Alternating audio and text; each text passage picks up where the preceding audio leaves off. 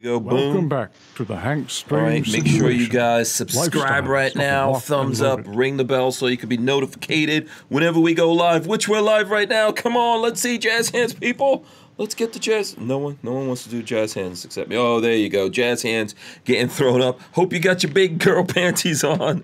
This is episode 415 of the Who Moved My Freedom podcast, coming to you live and direct from Gainesville, Florida, the Hank Strange Media Studios here. We should be getting Rob Pincus coming on with us at some point here if we can get him up on the, you know, on the Skypes. We got to get in touch with him on the Skypes. Pincus, if you're out there and you could hear us, it's, you know, well, I already sent you the info on what the Skype is. We don't want everyone dialing in right now. So we've got Walter Keller. He's here. There goes Walter right there. Boom. There he goes. Walter's here. We've got that delay thing going on my picture. Oh, you do? Oh, okay. Yeah. All right. I don't know what's going on with that? I'm not sure. Minimize your Skype window. Just minimize that. Oh, I think we got Pincus also joining us. But there's Mike Woodland from MW Tactical. There he goes. Boom. There's Pincus in the house, looking very sexy. Looks very. This is a very sexy man right here. He's joining us. Don't be jealous, guys. The rest of you. Yeah. Don't make it weird. Yeah, well, it's too late for that. Too late for that. Okay, so, and this is episode 415, and the subject, of course, is Rob Pincus, who is here with us right now. What's going on with the NRA? Rob Pincus is going to be here to talk about that. What's up, Rob? Do you want to just jump in? No, say hi. I just got here. Okay. Hi. What's up? Hi, everybody. What's up? Oh. Yeah, I'm feeling this nice little choker bead thing that you have going on. You like that? Yeah? Yeah, I got it doubled up. Oh, wow, doubled. Oh, my goodness, man. This, like, people ask me about that. Like, what's up with the beads, man? Well, like, this, so this is a, like, a traditional 108 bead mala strand. It's supposed to be, like, help you with your contemplative moments, your calm moments, your your not calm moments that you want to be calm, things like that. Okay, I thought it helps you get a wife, but I didn't want to go there so early. Are we doing that already? Because I'm sorry. No. Let me just say, I've had feedback from my last appearance. Okay. It's been brought up. It's been brought up occasionally that that I said some things there that maybe weren't for prime time. Did you get in trouble? That's not even cool. I didn't get in trouble. Oh. It's apparently I said something like, you said something like, you want to find a nice person, and I said, you know, nice isn't really one of the requirements, and then we kind of went from there. And it's been pointed out at times that because apparently I have a high profile media, social media presence, that it's relatively easy to find. And it's been brought up that, well, I guess nice. I don't have to be nice, do I? Might have been said once or twice. Oh, so this gets this gets reflected on you that you said.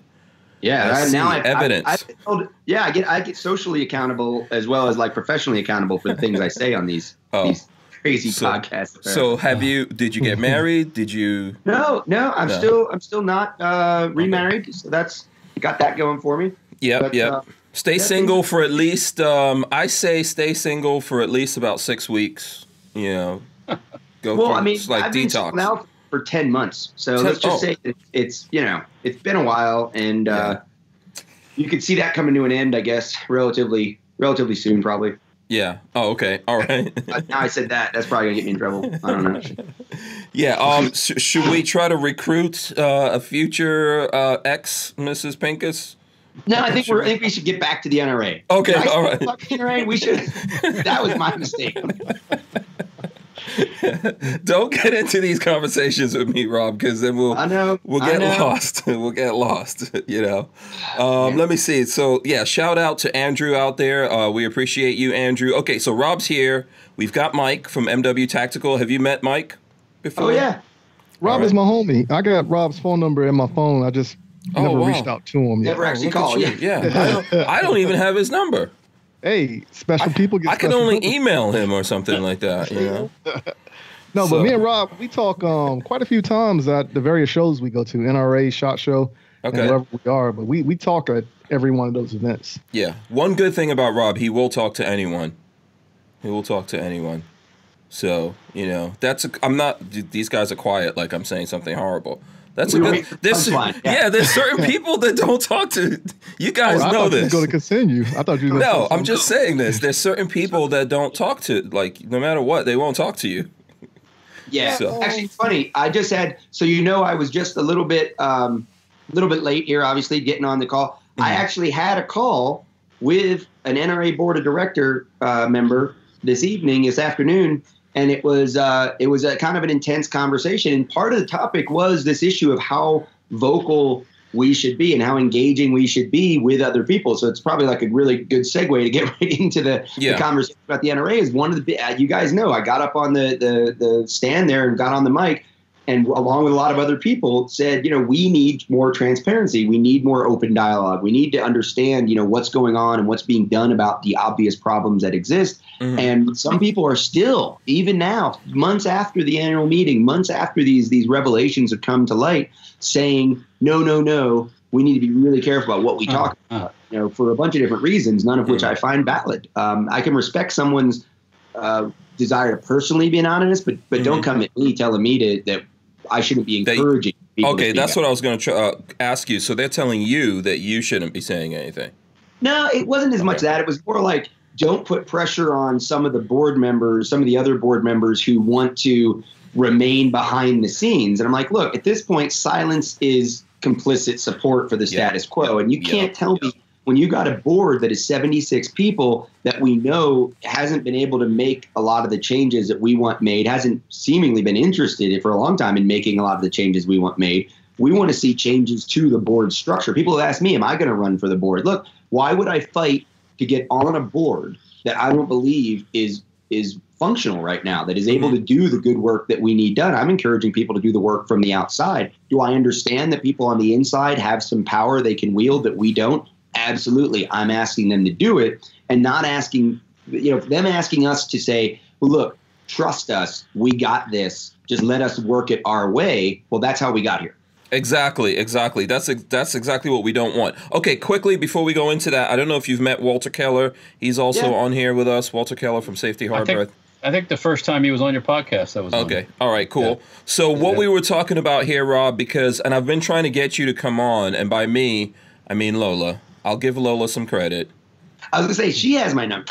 Yeah, that's weird. Am I worried? Just a little bit. Just a little bit. No, so, we've been trying to get you to come on because at the NRA, the last NRA annual meeting that happened, I heard there was like a melee. You got in, there was a whole thing. I wasn't there. I wasn't in the thing, but I heard you got up like on tables. People pulled you down. What exactly did happen? Can you go back, rewind to that, and start from there for us? All right. So the only time I was on a table was after hours, but I was up on a mic stand, on a podium. So picture a shareholders meeting. We've all seen, at least in the movies, that big room with thousands of people and a couple microphones set up for shareholders to make comments to address a board of directors or a the officers of the company, to express concerns, to ask some pointed questions, right? And usually in the movies, when that scene comes in, it's not just like a scene that goes by. There's usually some guy that gets them on the mic and he's like, I accuse you of this, and whether, depending on the storyline, that guy's either like, a person who's way off their rocker and doesn't know what's going on, causing problems, or it's the whistleblower type person, the person who's asking the pointed questions that the status quo doesn't want answered. Well, Joshua Prince, everybody knows, a lawyer out of Pennsylvania, does a lot of great work. He, Adam Kraut, some other guys had said, we're not using the members meeting the way it's supposed to be used. And it was actually first pointed out that Josh had found like that one section in the bylaws that said members shall be heard. Well, that's language that resonates with the gun community, because we know the difference between may be heard at the members meeting and shall be heard because of the concealed carry shall issue movement, right? Right. So that's boom. That's powerful. Mm-hmm. So what happened was, the issue, of course, was getting some resolutions on the agenda through the voice of the membership for the NRA board meeting, which was going to happen on Monday. The members meeting is Saturday. And what's happened over the years is the reason the members meeting doesn't get used is because it's really been turned into a pep rally. It's been turned into a cheerleading session where you know, a couple speeches are given, some videos are shown, somebody gets some kind of lifetime achievement award or whatever, and then you get a report that, you know, here's the report, here's all the financials, here's all that boring stuff you don't want to talk about. I'll bet you really want to go look at the new Glocks, don't you? Meeting adjourned. Okay, everybody back to the floor. Mm-hmm. But there's supposed to be a moment there where, and this is the reason those mics are set up in the audience, is so that the average member can get up on the mic and either express an opinion or ask a question or just partake, right? The members shall be heard. So what traditionally has happened is, as soon as, you know, is there any new business? Well, before business is done, like echoing off the back of the room, some board member, old guard guy, raises his hands and says, move to adjourn. And somebody else says second. And then the chair immediately goes to, can I get a vote to adjourn? And people, before the average person even knows what's going on, there's enough placards in the air for yay that, you know, and nay, and people are still trying to figure out what's going on. And in like the span of 6 seconds, they have gone from, is there any new business from any member that would wishes to speak, to meeting adjourned, thanks for coming. And you're looking around like, what just happened? And even in the few times that people have tried to speak and tried to avoid the adjournment, the adjournment's always won really lately. In fact, I was sitting behind a row of old guard directors, and woman, when the movement to adjourn was actually defeated, because we were able to get to the mics and speak. And again, Frank Tate had a beautifully written resolution proposal for, you know, questioning some of the things with ACMAC, questioning some of the things with Wayne LaPierre and all this. When he got up to have his petition heard, or his proposal read and heard, and make the argument for why we needed to have this resolution and why we needed to have this conversation, he was accompanied by Josh Prince. Josh helped him, you know, pointed out the bylaw issue and all this, and the floor was left open for discussion.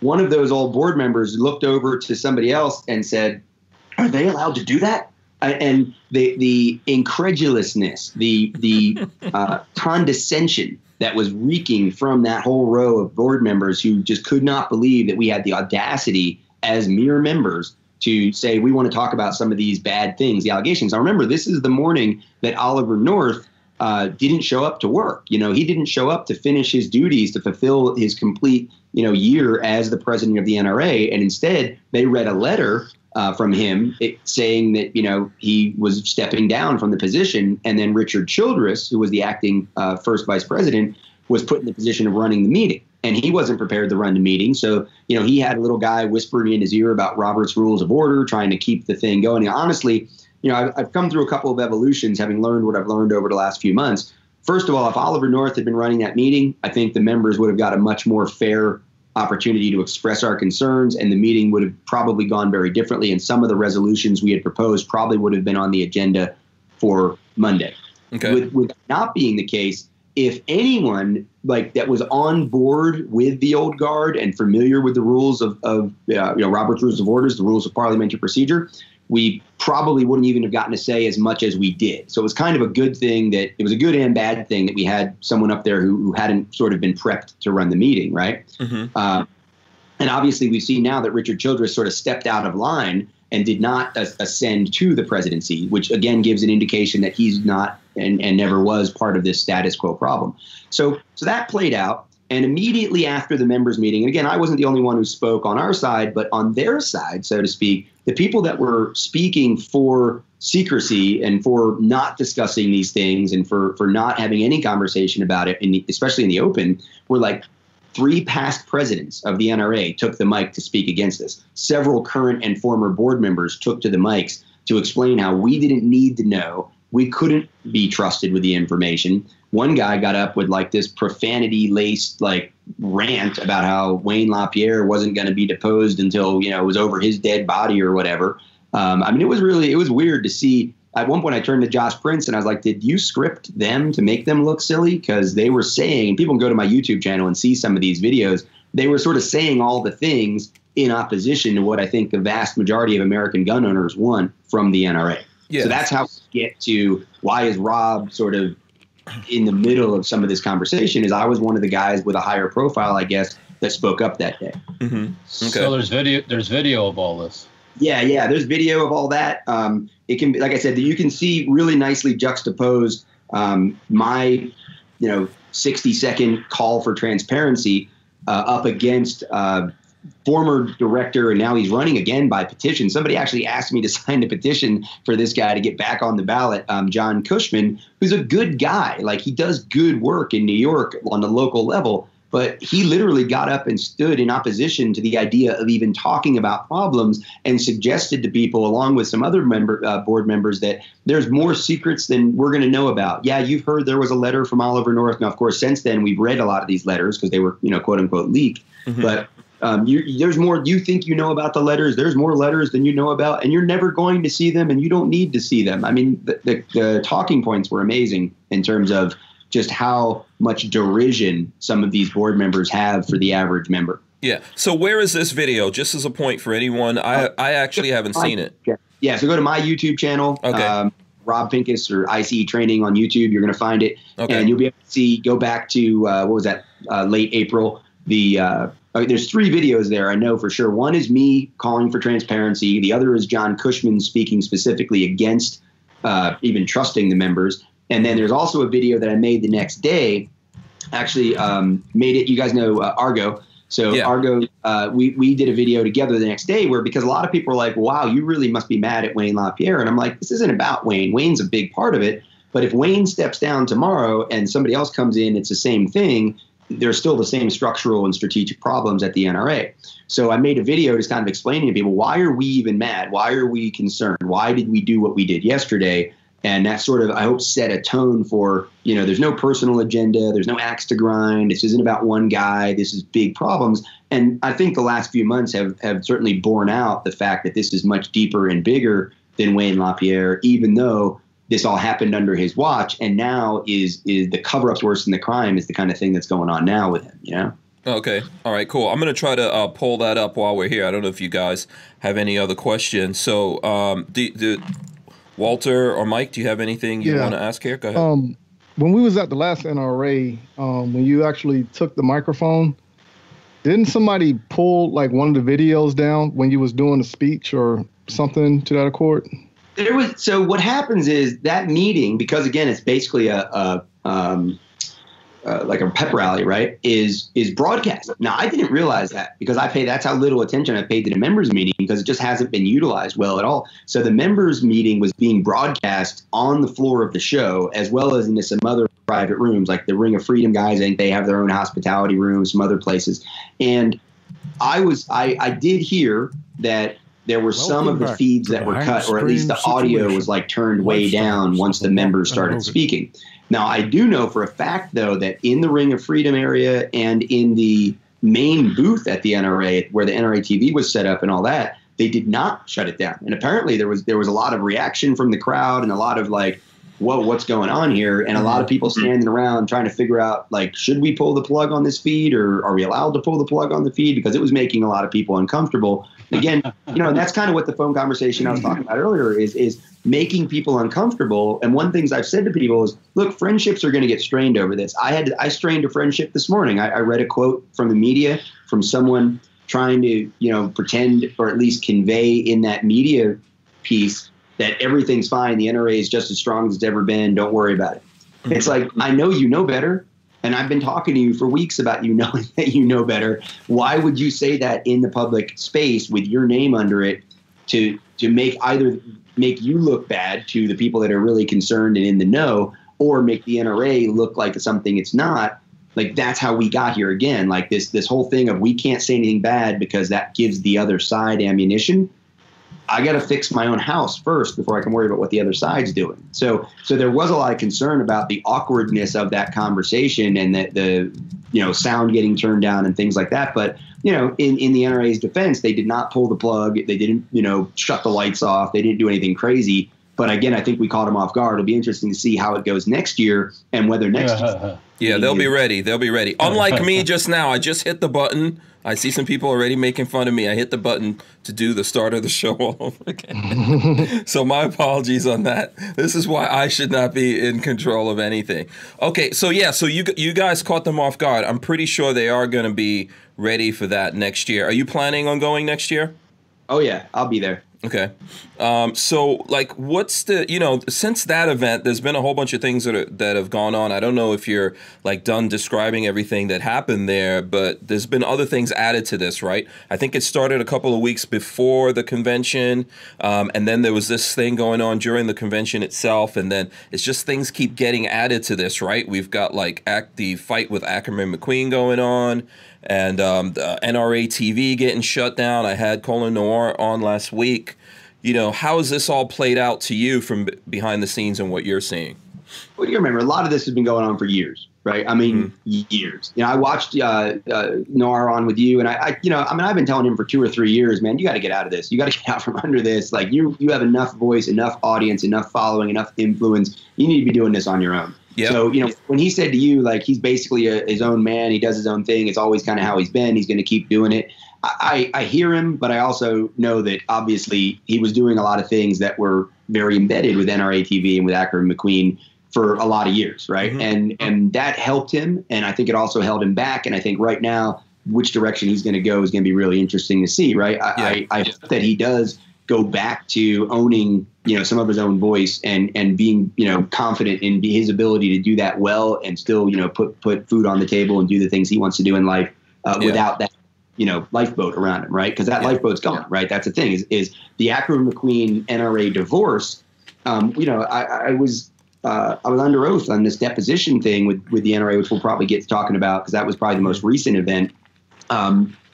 And I said, you know, honestly, most of my criticism of the NRA and specifically of Wayne LaPierre's leadership at the NRA for the last like 5 to 10 years has been directly related to the relationship with Ackerman McQueen and the messaging that Ackerman McQueen was putting out and the rhetoric and stuff that was coming out of NRA TV. And I even said, like, my fear at the time is that we would eventually end up right where we are.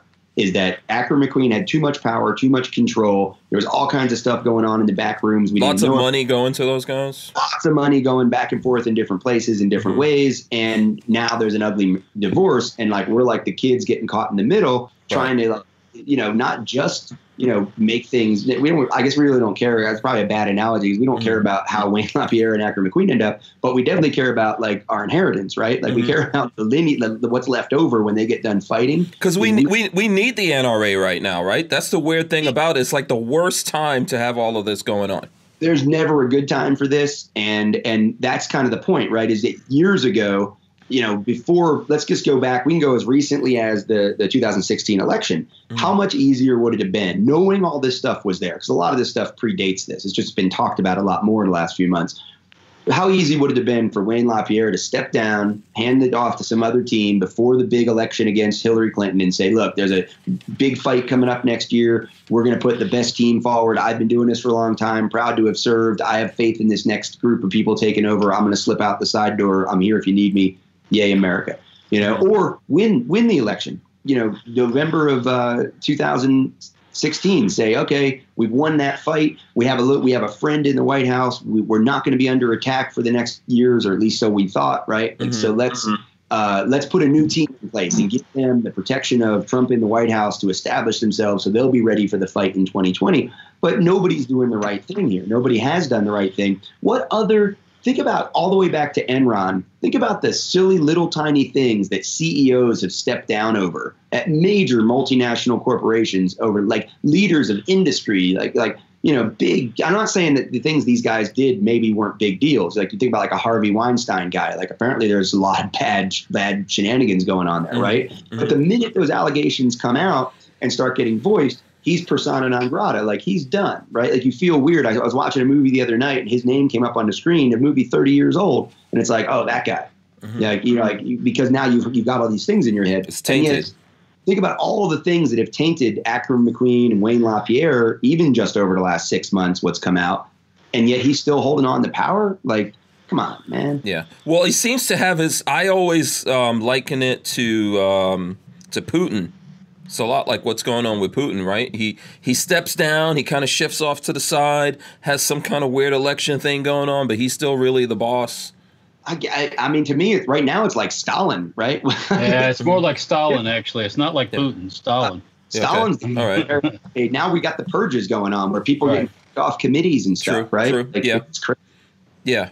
Yeah. So there's a whole bunch of different things going on here at the same time, and I can see some people getting real excited in the background here. Did you have a question you wanted to ask here, Mike? Yeah. I just wanted to ask Rob. Ever since you got served, speaking out, and everything coming out to the forefront against the NRA, just about their actions. Have you got any type of pushback or any resistance in any way speaking out like you have? Yeah, it's, you know, I tell you what, I get a lot of questions about it. And I get questions like from friends who are concerned. I get questions from collaborators in the community who I think don't really know what to do with it, you know, and they say, you know, they ask questions like, I think sometimes they're asking me questions to find out if they're the only one that's still like hanging with me, right? I mean, some of the biggest companies in the industry, right? So they're like, you know, hey, so if any of your other sponsors or collaborators, like if they said anything to you about this, like they don't want to be the last one standing. But luckily, I can honestly say I have talked about this with a lot of people I work with, some big companies included, and everything's still cool. Like I just renewed a relationship with one of the strongest, most established companies I've got a relationship with for a long time. And, you know, we just renewed it a couple of weeks ago. And somebody within that 2 weeks has specifically asked me if I was still working with them or if they were still working with me, because they're seen as a relatively conservative company, especially when it comes to wading into the politics of the weeds of the gun industry. And everything's super cool. So I think what I've tried to do over the years is really do a church and state thing with like Personal Defense Network and then Rob as a Second Amendment advocate in my politics, because there's some obviously some important overlap there, but you can't go to the Personal Defense Network right now. I mean, that website with hundreds, 950 or something pieces of content, you can't go find anything about me criticizing the NRA. You're going to see pictures and you're going to see video of me speaking at the NRA. You're going to see the old logos when we were doing videos and DVDs for the NRA. But there's no NRA politics at Personal Defense Network. That's church and state. Even Second Amendment Organization, with me as the executive vice president of Second Amendment Organization, we've taken the position that Second Amendment Organization is not going to comment on the issues with the NRA, whereas you see like Gun Owners of America or Second Amendment Foundation or Firearms Policy Coalition, they might make a comment here or there, or they, you know, or might be involved in a conversation. When I'm talking about the NRA, I'm not wearing my 2AO hat, and 2AO hasn't put out any information. You know, it'd be real easy to say, oh, Rob's attacking the NRA, so 2AO has more, you know, more profile or posture, but you can't even find them referenced, right, in any of the things I write in regard to the NRA. And people have asked me, why not? Like, why aren't you putting a donate to the 2AO button? Well, that's why, because it's such a clear conflict of interest. The last thing I want to do is get caught up in that, but I'm not going to shy away from doing what I think is right as an American gun owner and as an advocate for Second Amendment rights and as an advocate for responsible grassroots work that people can do as proud gun owners. I'm not going to shy away because somebody might make the accusation. I'm just going to say, you know, cite your reason for thinking there's a conflict, because I'm trying to do the right thing in like 12 different directions right now. Yeah, and if there's ever been a time to speak up, it would be now. Mike, I think you had a follow up on that. Yeah, so follow up to getting attacked. Has anybody from the NRA tried to come over and smooth things over with you to try to get you to quiet down and stop trying to ruffle the waters? Back in the day, for sure. Like you go back to 2013, 14, 15, when I was maybe first starting to get like openly critical of some of the problems. When I ran for the board of directors, there was a lot of, hey, like, we understand what's going on. We know why you're mad. We know we agree with you that some of that needs to get looked into, but trust me, we can't make things bad for the NRA. We've got, you know, these big fights in politics, and Sandy Hook just happened, or we got to run against Hillary Clinton in a year. So we need you to like just kind of rein it in. How about we put you on a committee? I bet you'd be great on something. You know, but then there was never any follow through, because at the end of the day, I'm not really the kind of guy that gets bribed or silenced in that way. Like, you can threaten me and I'm going to sit for a minute, and you threaten my friends and I'm going to think, how's that going to benefit them? And I'm going to think for a minute. But but you just offer me something like a committee position. Like, that's you know, okay. So I already explained how I feel about the board and the committees kind of being powerless at the end of the day. So why do I care about being on a powerless committee? I think we need to change the whole organization. Now, lately, the people that are talking to me from inside, they're people that agree with me, right? They're people that are very much like, things need to change. Or they're people who used to be board members or people who used to be employees including some of the people that recently lost their jobs because of the shutdown of NRA TV. So there's a lot of people that are reaching out, trying to help, but there aren't very many people reaching out, trying to, like, you know, calm me down or make me think everything's okay or get me in on the team. You know, no one's asking me to run for the board of directors as long as I just don't say anything bad about Wayne anymore. Those offers have been made to other people who I think were viable, but I don't get those offers. Yeah. Right. One quick shout out. I know you got another question here, Mike. Quick shout out to Black Guns Matter. Maj is in the background somewhere, and lots of gun guys out there. By the way, I don't want to like miss any of the gun guys. We got lots of gun guys tuning into this. What's your next question there, Mike? All right, final question to you, Rob. All right, so if right now you could do one thing, snap your fingers, and make the change that has to be made to move forward with the NRA, what would that be? It's hard to give that one thing because these are so complex issues, right? I think the 5 points of reform, obviously I'm a board member for Save the Second. I really want to talk a little bit more detail about that. Yeah. And this may be the perfect moment because yeah, go ahead. The path forward is five points that we have there. You know, one is we need to make the board smaller. The board needs to be smaller to be more effective in any practical sense, but also so that each board member is more accountable. Because right now we have a lot of board members, like I said earlier, who want to be silent, who want to be low profile, who want to, you know, work in the background or whatever. Well, we can't have that. I mean, the NRA has crosshairs on them from, you know, every anti-gun, pro-gun control, like we're not sure about guns. Everybody's coming after the NRA unless they're yay pro-gun. And at this point, conservative Christian American pro-gun is like, that's who the NRA is really, you know, attracted and kind of coddled, you know, as the core group. So that's why there's only 5.5 million, which again, I think is a dubious number. It's probably not real, but if you take that number at face value, we only have 5.5 million out of 100 plus million gun owners. Why? Well, part of that's the messaging from Ackerman McQueen.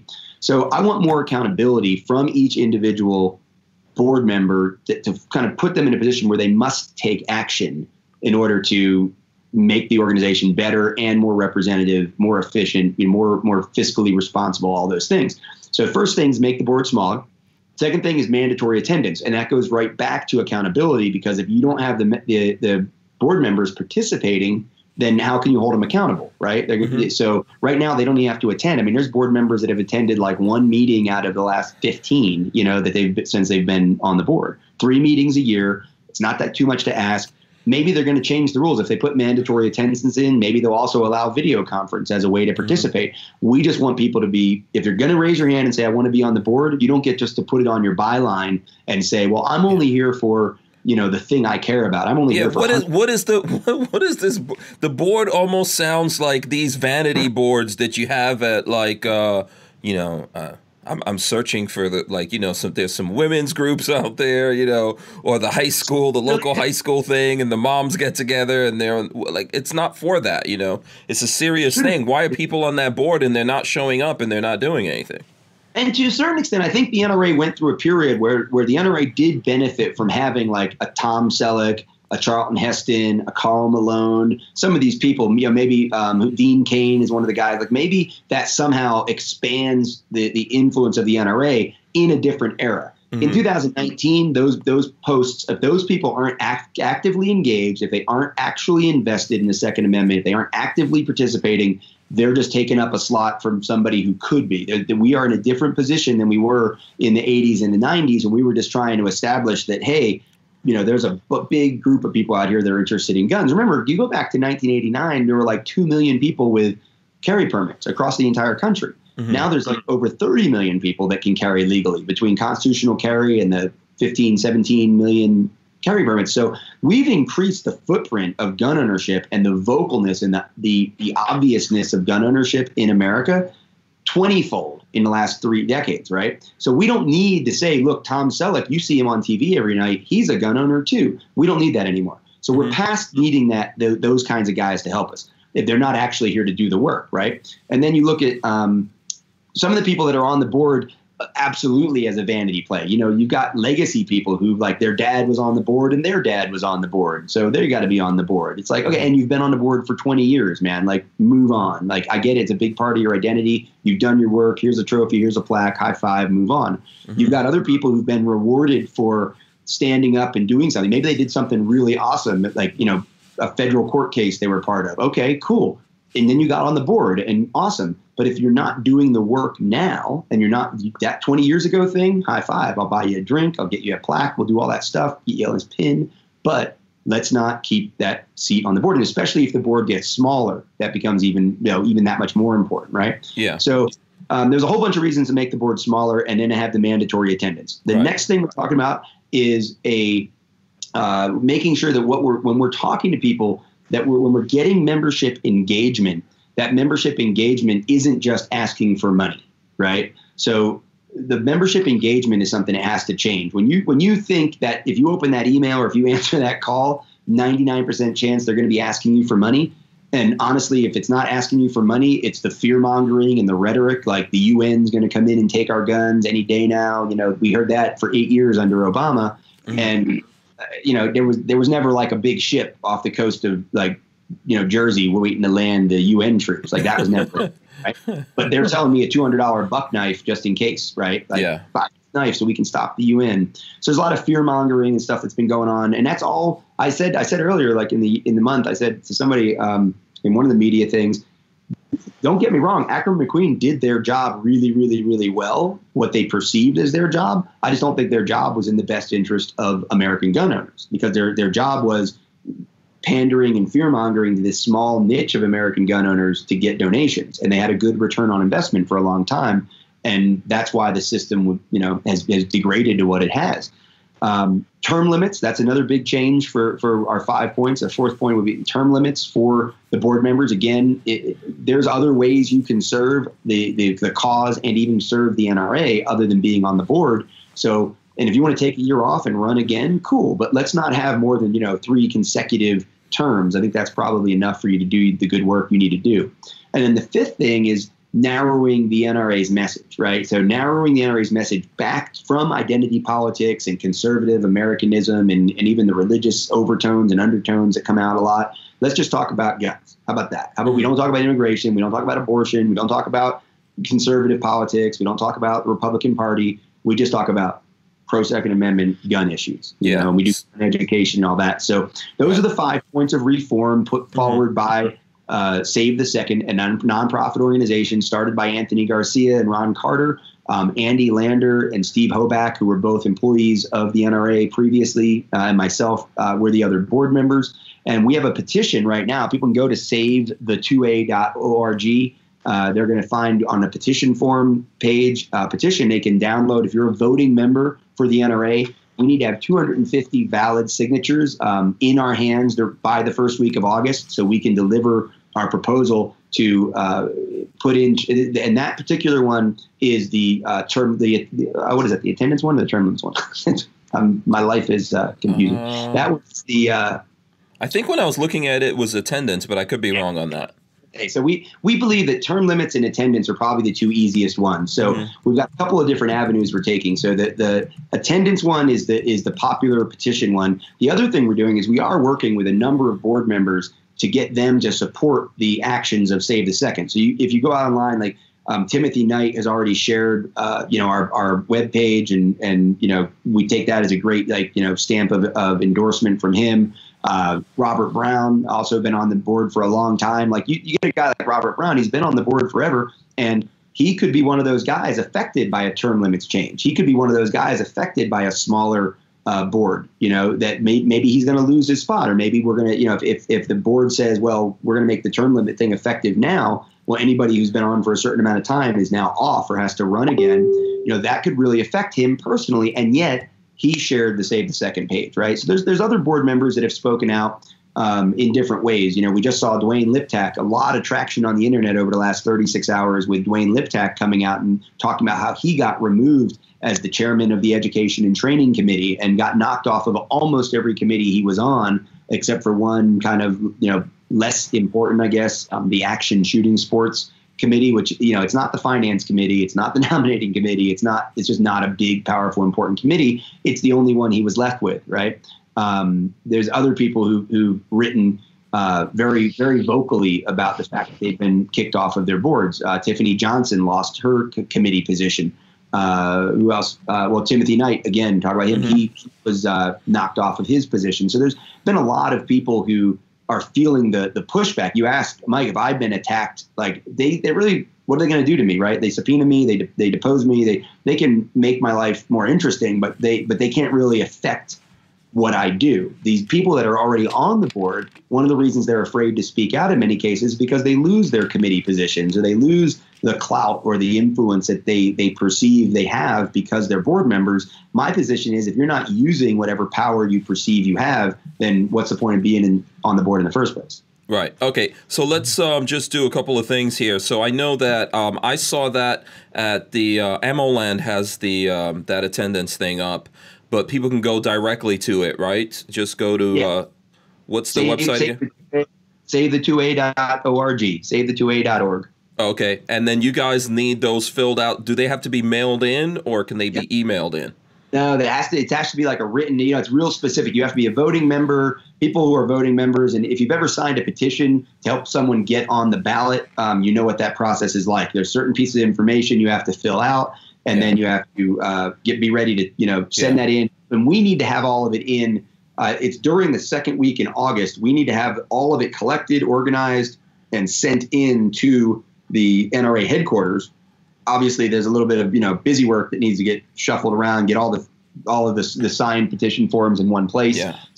We're asking people to get those back to us by August 1st. Okay, is our goal. Yeah, I was just when you say voting members, that's life members basically. Life members or anyone who's held an annual membership for 5 or more years. Oh, okay. Yeah. Okay. So it has to be consistent, right? So if you dropped out last year or whatever, and then you just got back on, So what happens is people say, well, 250, that's not that many. Except what tends to happen in these things is you get. You know, if we stopped at 251 and then we find out 4 of the people, you know, whatever they wrote their membership number down wrong, or they aren't voting members, or they forgot that their membership had lapsed a couple years ago. Right. So the whole like initiative gets like torpedoed just kind of accidentally because of a clerical error. So we you know we're hoping that we get, you know, if we get 10,000 petitions back, cool, like great, that'll give us that much more of a compelling argument to the board when it comes time to vote on the resolution. But we need 250 qualified voting member signatures in order to even get to the floor, like to get on the agenda for the September meeting in Alaska. Yeah, so especially if you're a life member, then please do this. So like I think you, Walt, right? You're life member. Yeah. So if you can, you know, if you can do that, because they do go through and they check everyone. I know, I've been through that thing. They don't mess around. They don't mess around. Questions, you can contact the NRA and they will tell you whether you are a voting member or not. And be careful, because some people, like, they do the math and they think, okay, I'm going to be a voting member for the 2020 election, like because your 5th year anniversary hits in March or whatever, or in January. That doesn't count. Like, you have to be a voting member. Like the day you sign is the day you have to be a voting member in good standing on that day. Yeah, and you have to live. I've got Richard Maunder, who's in England. Do you have to be a resident in the United States? Is that also one of the things? He's asking, as he's saying, because I'm unaware of that being a rule. I don't think that's a rule. Yeah, but I could be wrong. Could be. That could be. Yeah. So is Richard allowed to vote in the elections? Does he get a ballot? Yeah, so that's a good question, Richard, if you heard that. Let us know if you have a ballot or if you know that you can't do it if you're outside. He's probably a member. He's in England, but he's, you know, he supports the Second Amendment and does all that stuff. He's usually at NRA. All right, so, yeah, so the lifetime guys, definitely get out there and do it. If you've been doing it for 5 years consistently and all that kind of stuff, do it. I'm sure, like you said, there'll be some people getting disqualified, so you want to go way over that. And you need these out as soon as possible, right? So that you can get them by August? Yeah, actually, we started receiving them already. So, I mean, the notification just went out, like, I think the very end of last week. We put it up, and I was at the mailbox here recently, and we already had a couple of those petitions in. So it's already starting to get the traction. Yesterday was a huge day. I actually put out a picture of some of the ones we got back early. and that created a little bit of a firestorm. So if you see that post at Save the Second's Facebook page or at any of my Facebook, anywhere, the NRA Members for Accountability is another place you can see that post. It's got the links in it. It sort of tells the story about why we think this is an important thing to do. And you may see that all over the internet. Hopefully, again, we'd love to see another big boost after tonight. Yeah, I'll try to get that into the regular rotation here or something and do some sharing. I'll ask everyone out there to do it as well, so we can definitely go over it. So I know we've got a limited time with you. What exactly happened here with the depositions? Because I heard that was kind of like maybe some kind of a strategy or a ploy to keep you guys in lockdown. Can you just go back and explain that? Let me say this, like, if everything was above board, no sneaky agendas, no, politics, ostensibly the NRA believed that I had direct firsthand knowledge of documents being leaked, presumably by Ackerman McQueen, in a breach of contract with them. The NRA is involved in a lawsuit over what they perceive as that breach of contract with Ackerman McQueen. So they subpoenaed me and a few other people to be deposed to tell what we knew about those leaked documents. So, it's like theory number one, Rob was handed the documents or emailed the documents directly by someone who was authorized to have them, but not authorized to put them out into the public, right? That would be the leak. Theory number two, I guess, is that Rob parachutes onto the roof of some building, sneaks through the ventilation shafts to steal said documents, and then releases them into the public. Okay. And then, like, theory three, which is a little bit less likely than theory two, is that by subpoenaing Rob and putting him into this deposition situation, you will silence Rob from saying anything bad about the NRA. So that's exactly how you get you really even more mad. So, well, not mad. I mean, it's just like you now have like Washington Post asking me why I was, you've put my name into the public record as some person who's relevant to this conversation. And that's why it's, when I get people like, well, why are you even worried about it? Well, apparently, like, I have reason to be worried about it, and I've worried about it. Like, I've got somebody else worried about me worrying about it. So I guess I'll stay worried about it. Yeah. So the issue with the deposition is, first of all, that's a little bit like intimidating. I'll say, like, when you get, we already know, like, this lawyer's getting paid $1 million a month or whatever, the law firm down in Texas. This guy's got quite a reputation of being a very kind of cutthroat lawyer, like gets the job done for his people. He's under an ethics investigation in Texas. He's not allowed to practice on behalf of the NRA in Virginia. And yet, so I get this other law firm subpoenas me, and then it's kind of like, okay, whoa, time out. Now this is now taking a jump forward. It's not somebody calling me and saying, hey, Rob, we really appreciate it if you knock it off, or so, even like you asked about Mike, one of my sponsors, saying, hey, we got a call from the NRA and they said we, might want to rethink giving you a platform. This is now like my name's in a court document, so let's really think about this. And when all was said and done, I didn't have anything to hide. Like, I didn't parachute onto a building. I wasn't handed any documents by someone who shouldn't have handed them to me because of their contract. I wasn't in any legal jeopardy unless I didn't, follow the rules of being subpoenaed and being deposed, or if I lie under oath. But I didn't have anything to lie about. And I did have, like, information. When I called these guys up, I ended up talking to the lawyers. First of all, I wasn't served properly, so I probably didn't even have to show up. Of course, they could have just corrected that, served me properly, and I would have had to show up a month later or whatever, right? So I'm not one to play legal games or hide behind some technicality. So I called these guys up and I said, look, if all you want is to know whether or not I was involved in a leak, I will provide you, because this was what's called a ducis tecum, a subpoena ducis tecum for produce the documents. So I had to give them all the private communications records related to all this stuff and everything else, and be prepared to answer all kinds of questions related to it in the deposition. I said, look, I'll give you like 3 pieces of paper and a sworn statement that will describe and explain how I came into the knowledge that these documents were already out in the public, where I found them, who told me about them, who I asked about them. And then I went ahead and disseminated them. And I'll give you that sworn statement, and we can avoid all this deposition craziness. They thought about it for a couple of days. They had talked to the team, came back and said, no, we want to depose you. Okay, cool. So instead, they flew a lawyer and his assistant from Texas. They flew a lawyer out from Virginia. They brought in a videography team, and they brought a court reporter in from 5 hours away, rented the town hall in Silverton, Colorado, because they insisted on doing it on this one day. And, you know, they said, we'll come to you. Okay, well, I'm going to be in Silverton, Colorado that day, so come on out. And the Ackerman McQueen lawyers, actually, they objected to the whole thing. They thought the whole thing was abusive process is the term they used, but they didn't even show up. They just did a video audio simulcast for the deposition.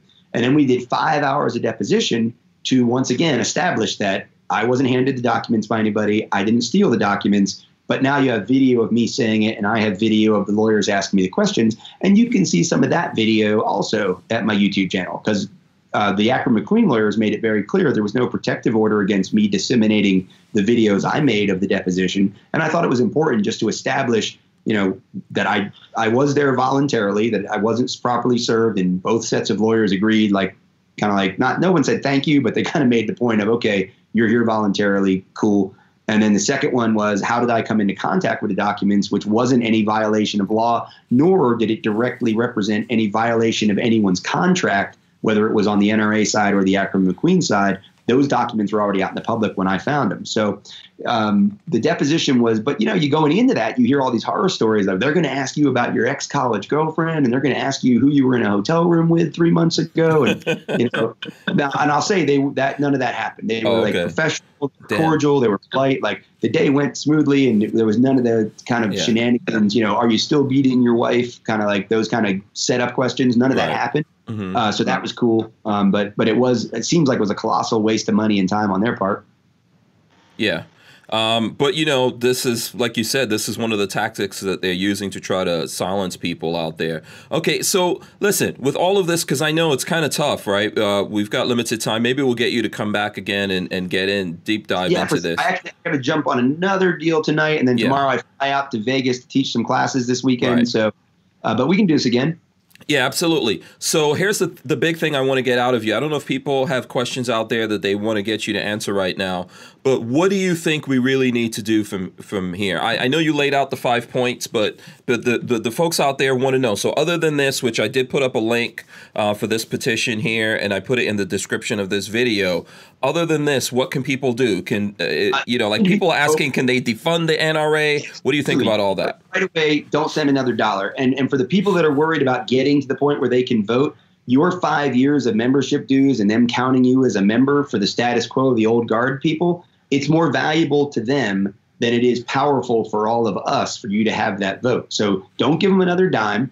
Put that money into Second Amendment Foundation. Put that money into your local state organization. Put the money somewhere else. Right now, there's a donor. He now has $150 million. His name's David DiAquila. And he's got, if you go to Retire LaPierre, say the NRA, Save the NRA movement, you can find the links again online for that. We were talking about him. He's like representing a group of people that have that money.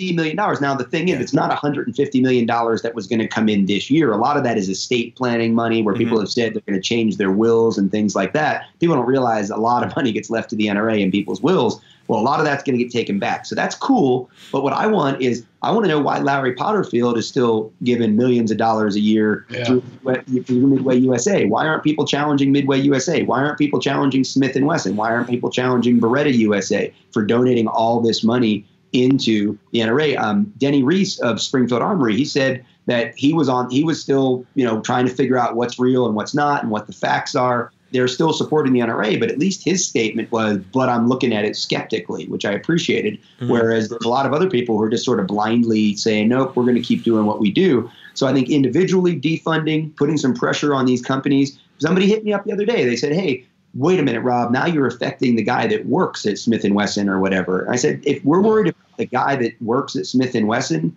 like losing his job because that Smith and Wesson gets in trouble with the NRA, then guess what? Smith and Wesson can't afford to be giving millions of dollars to the NRA every year, right? If that guy's job's on the line so close because it's a slump time in the industry. I just don't buy it, you know. So his job is going to be on the line if we're upset about it, and we're obviously giving money to these manufacturers. His job's going to be on the line if they don't listen to us. And you got to reach out to the board of director members. You got to reach out to these directors and let them know that we don't care how sophisticated and awesome they think they are being behind the scenes with the 4D chess. We need to know that they are vocally on the side of improving and fixing the NRA. If they're going to tell us, like, we can't tell you what we're doing, but we're doing it, I'll even accept that. But you got to understand that right now, being silent to protect some committee position like your committee isn't nearly as important as your vocal voice rallying the mass of American gun owners to help fix the NRA. Because like you said, needs a strong word, right? If the NRA goes away, it's going to be okay. I don't want the NRA to go away. We're much better off with the NRA, but let's not play the need game, because we play the need game, then it becomes so we can't afford to defund them, or we can't afford to challenge them, or we can't afford to disrupt their operations before a big election in 2020. Yeah. So need is not the right word, but I want a strong NRA, and that's why we're doing this work. Yeah, absolutely. Okay, so what can we do to get all of that going? How can we convince these companies out there? You know, I think that's a really good idea. How can we make that happen? I mean, it's the normal stuff. Hit their social media hard. Tag them in the social media. Tag them in the information that's coming out at AmmoLand. Tag them in the information that's coming out at Save the Second. Same thing with the directors. One of the other things, Ron Carter, one of our guys on the board, he's doing a 76-day leading up to the meeting in Alaska in September. I think today was day 14 or 15. He's doing one board member a month where he's posting their profile, he's posting their email, he's posting their Facebook, so you can directly reach out to a board of directors member. And you know what? There's all kinds of things out there about official communications. Timothy Knight did a great job of telling people through an article at AmmoLand how to officially reach your board of directors member. But I promise you, if you're showing up in the comments, he's saying, look, the NRA is doing great work, and you show up in the comments and you say, yeah, but what about making the board smaller? Link back. What about these allegations in Washington Post? Link back. What about this? What about that?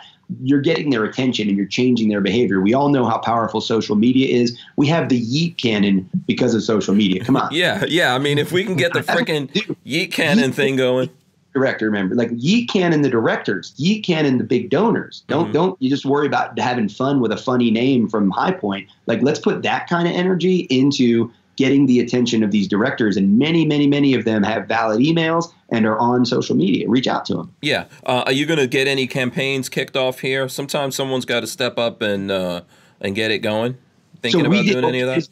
We sent out a survey to all the board members. So we sent out a survey to ask 10 very simple questions to all the board members through Save the Second. We're going to be putting out the results, and we're going to be giving directors a grade. Just like the NRA gives grades to politicians, we're going to give the directors grades based on what we believe is the voice and the interest of the American gun owner, the current member, the former member, the potential member of the NRA. You know, if you attend a meeting, you know, they'll go back over like the last 10 years. Every meeting you attended, you get 5 points. If you sent back our survey, even if we didn't agree with the answers, if you were at least participating, we'll give you 10 points. But if you think Wayne LaPierre is the best thing that ever happened to the NRA and needs to stay there as a leader, you're probably losing some points from Save the Second, and that's going to affect your rating. So we're going to help guide people through, you know, where they need to be. So right now, it's just pay attention to what's going on at Save the Second. You know, the normal stuff, like and follow our social media.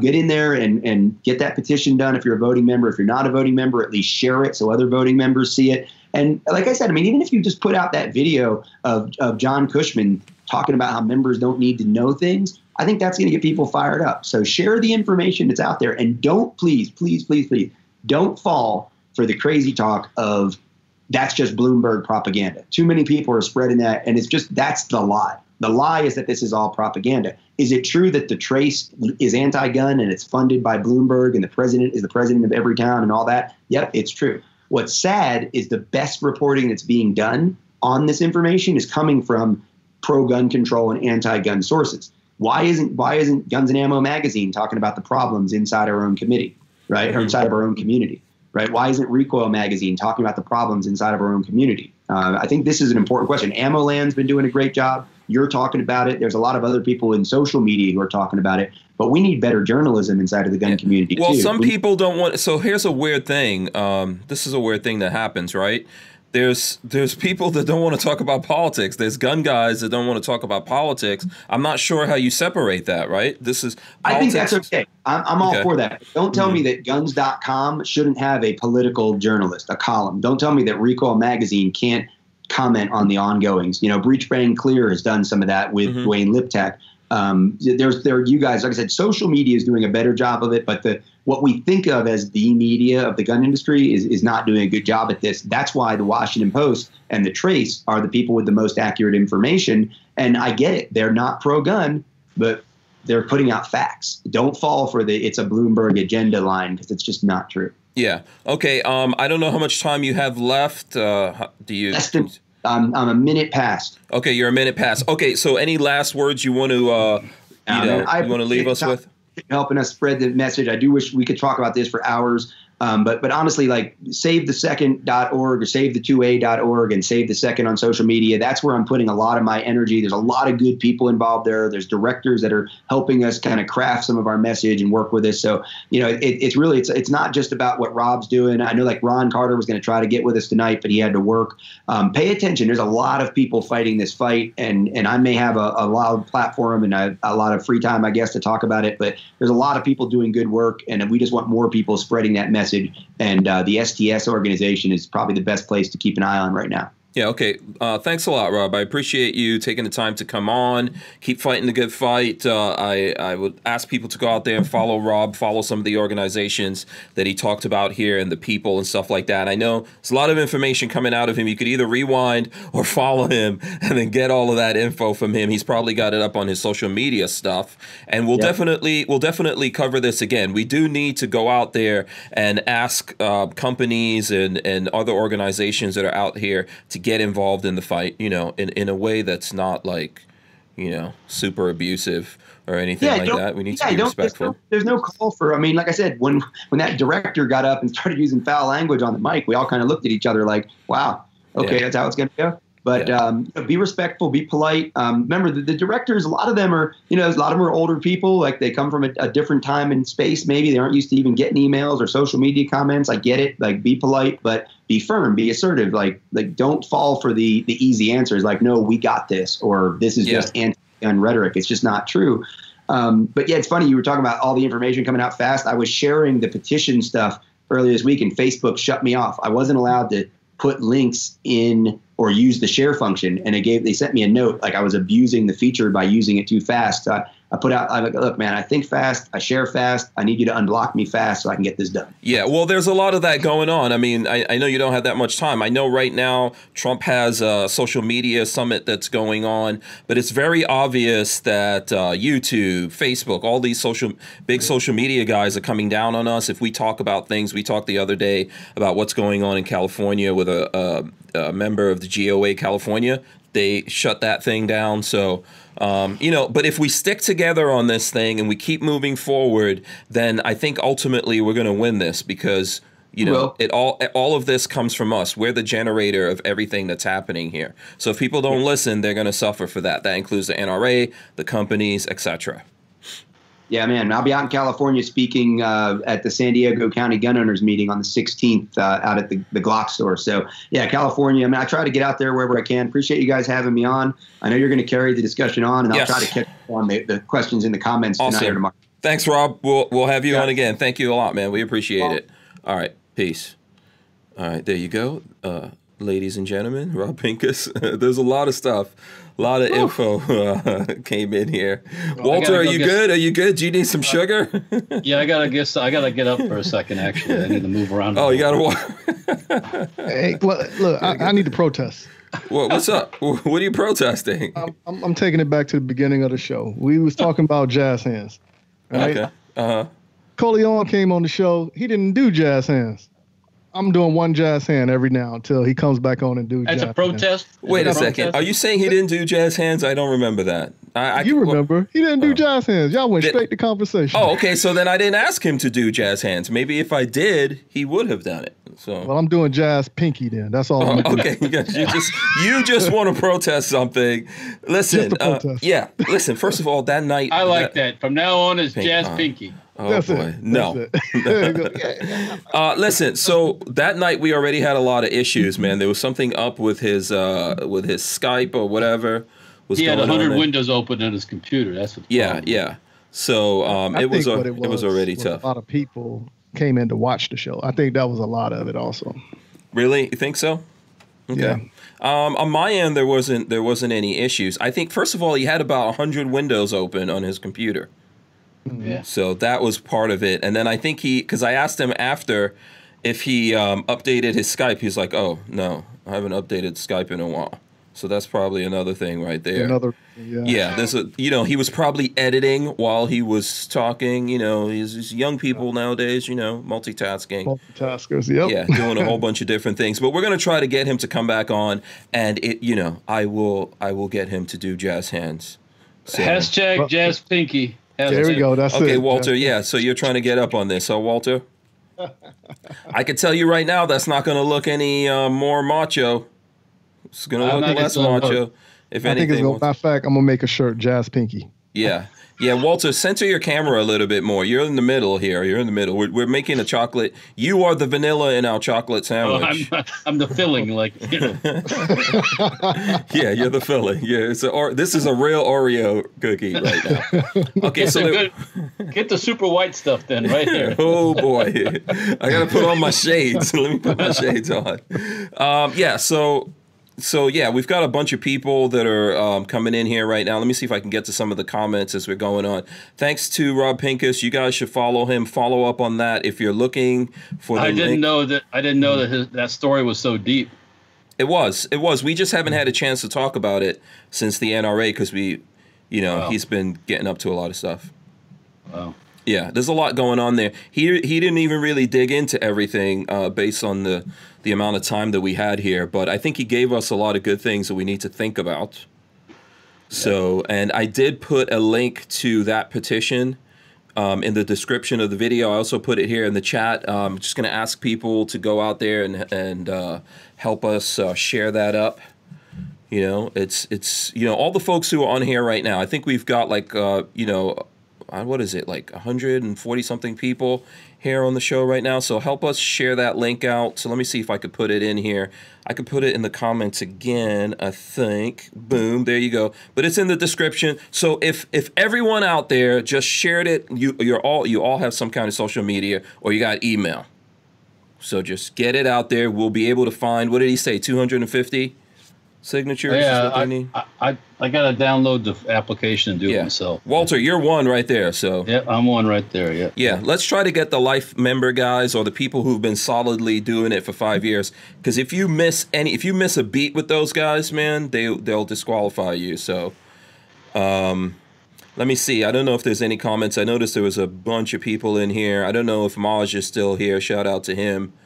If anyone has any questions, James Miller says, Colion also said he was on Wi-Fi. He really should have been hardwired with a network cable.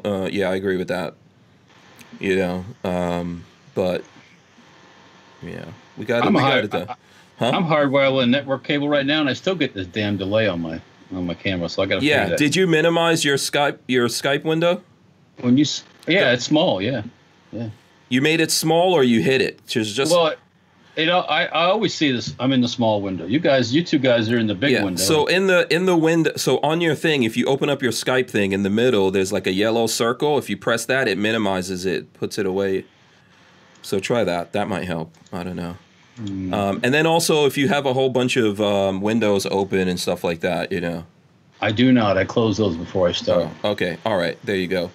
So let's see. I don't know if there's any. Listen, this is the reason why I took a lot of time out and I got the snippets of that Colion conversation out there. So Harry's Holsters wants to know what's the chances of getting Noir and Pincus on at the same time. Yeah. How many ways can I say impossibilities?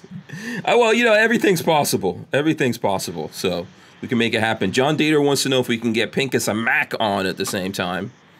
We probably have a better chance of that. So we didn't have Mac last night. I think Mac is off fishing somewhere right now. I saw there's something going on with the propaganda Brownells. Yeah, I think he's hanging out. Yeah, he's hanging out with the Brownells guys and Iraq veteran and stuff like that. They're somewhere here in Florida right now fishing. Yeah. So, but maybe we'll get him next week. We'll get him back on here. Let me see. I'm trying to see what other... Applebite says Rob and Tim on the same stream will burn Hank's internet. Well, I definitely won't get a word in, I'll tell you that much. Which is, you don't hardly get a word in with Pincus. Oh, my God. That boy, you think I'm bad. No, you're not bad at all, man. Yeah. He's like, Rob's hyper. Like one after. Yeah, Rob's hyper. That's how he stays skinny. I wish that worked for me, but some people have that, you know, where they can... They can talk real fast, and it helps them stay skinny. This doesn't really work for me. It doesn't. So let's see. Okay, is Maj still in here somewhere? Maybe. I saw Maj was here earlier. I don't know if he's still out there. But shout out to everyone else who's here. Clover Tack was complaining because he's not a gun guy. He's a gun leprechaun, apparently. So just let's put that correction out there. Okay. Yeah. I'm trying to see who else. I'm trying to scroll back through this and see who else has... there was some fights going on in the background, but I really wasn't paying a lot of attention. Yeah. Let's see what's going on out there. Okay, so you know what do you guys think about this conversation? Anything, you have some stuff to add to this, Walter? Yeah, well, only thing, I agree with what he said about what needs to happen. The board's way too big. The board is way too disconnected. And that what that means is old. Old people.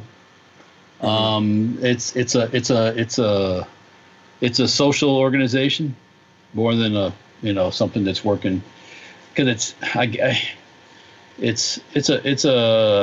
only use the term good old boys club because there's females there too, but it's the same kind of thing, you know. Mm-hmm. So yeah, that's got to change before and get back to basics, you know. Mm-hmm. Not all this. And why do you got to have all these committees? What do these committees do? Yeah, well, it's kind of like a sewing circle. I think that's what I was looking for when I was trying to. It reminds me of like the local sewing circles, and you know, this person has to be the head of the committee so that they could put that on a resume somewhere.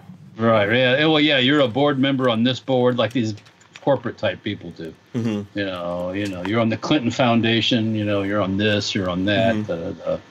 Yeah, you're on the take here, you're on the take there. Yeah.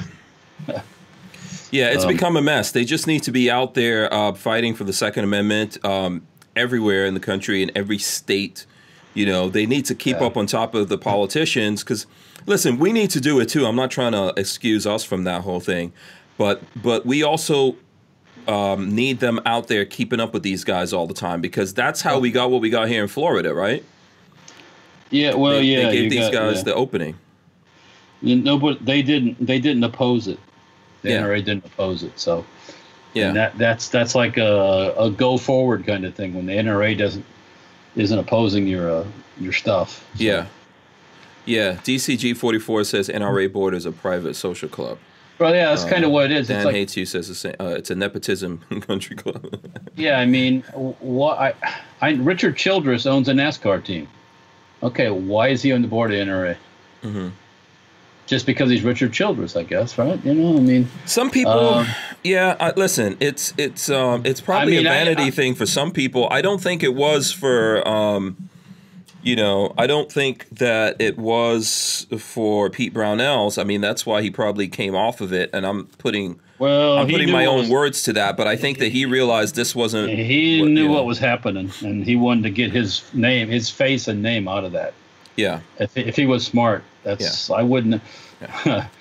Pete, what are you doing? You're not doing anything, Pete. You know, Brownells. Well, that's why I'm saying to you. But there are people, there are very wealthy people, famous people, people that run big companies that do care about the Second Amendment, and they might want to get into these things so they can have an effect. And then when they get in there and they see that this is just a big game, it's like, what's the point of that?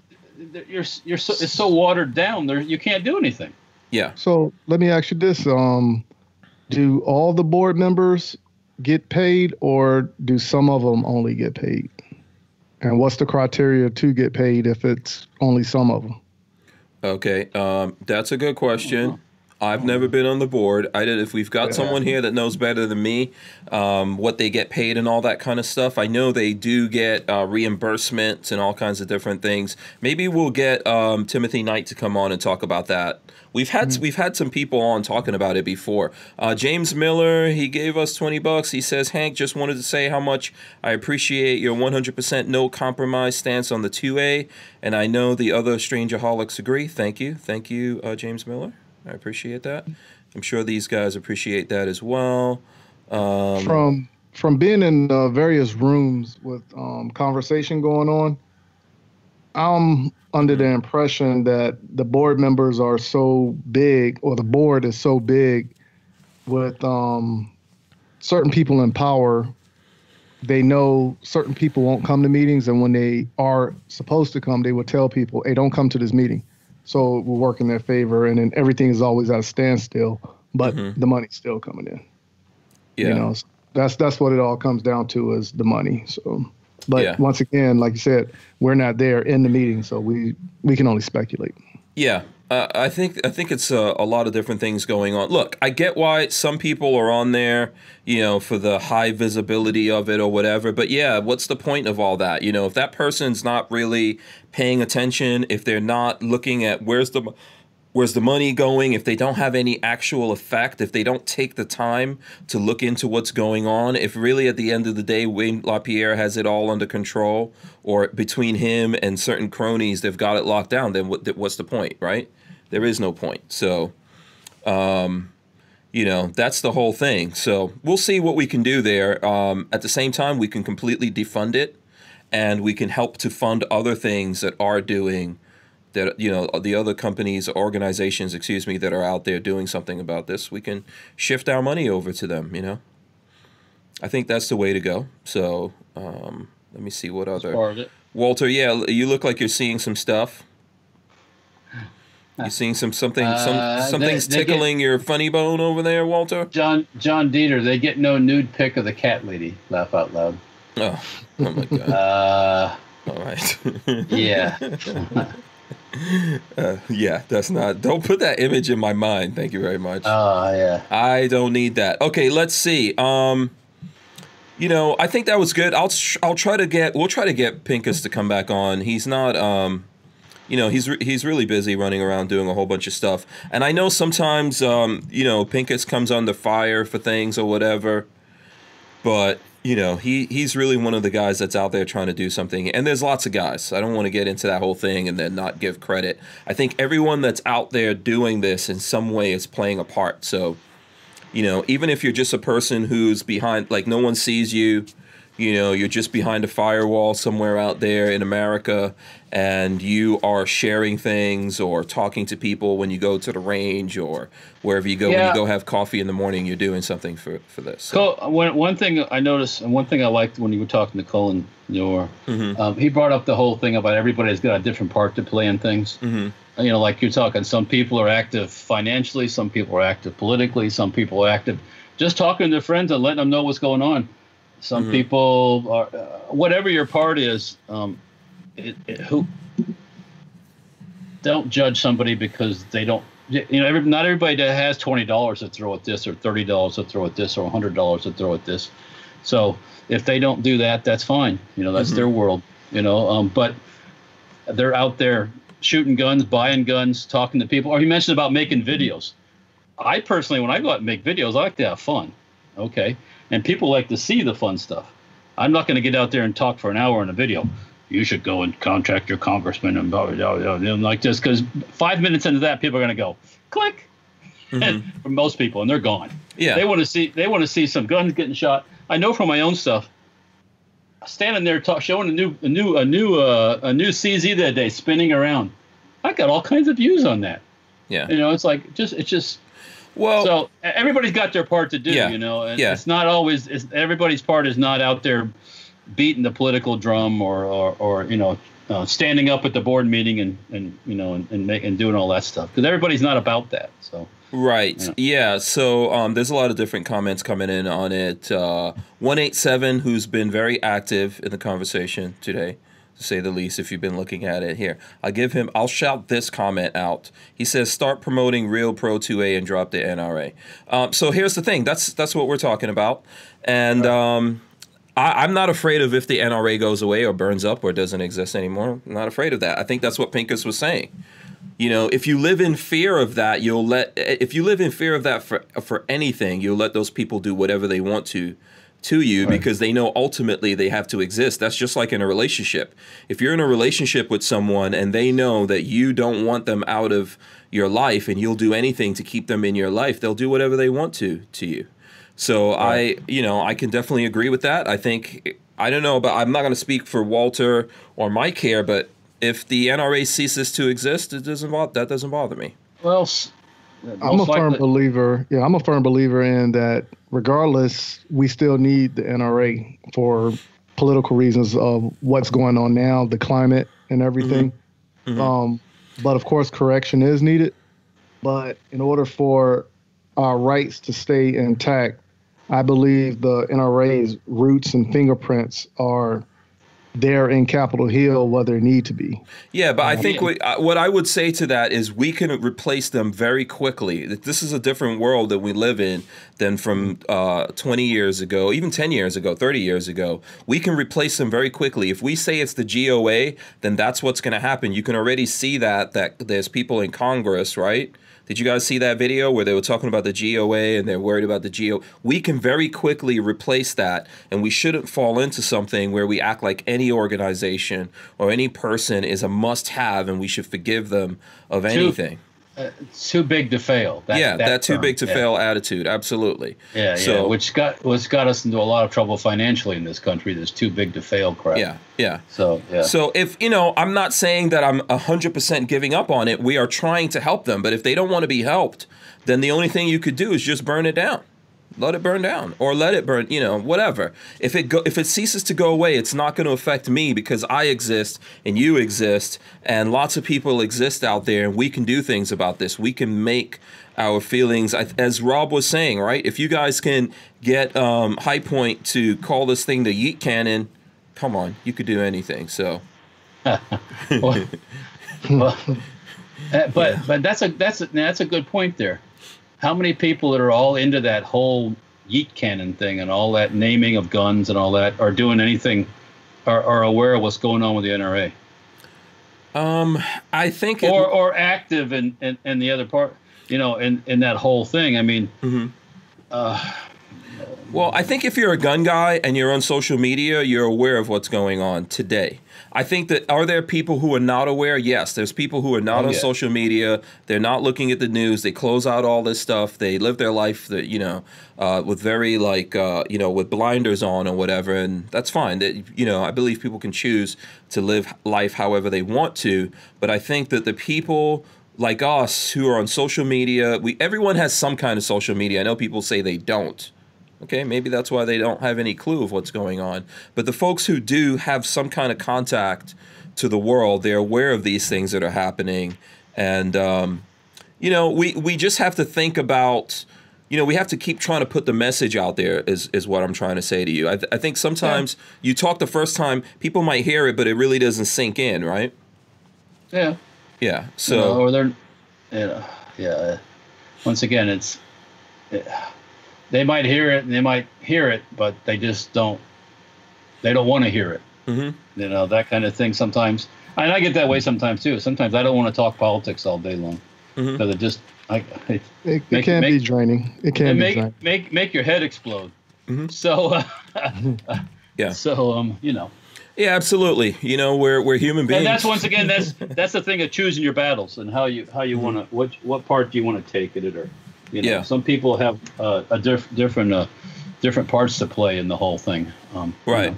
Yeah. And you know what? That brings up the thing about Colion Noir that he was saying. I wanted to get into it, but obviously I knew he had limited time. You know, I think we still, we still need someone like Colion Noir out there. I hope he stays independent. Obviously, that's not up to me. That's up to him.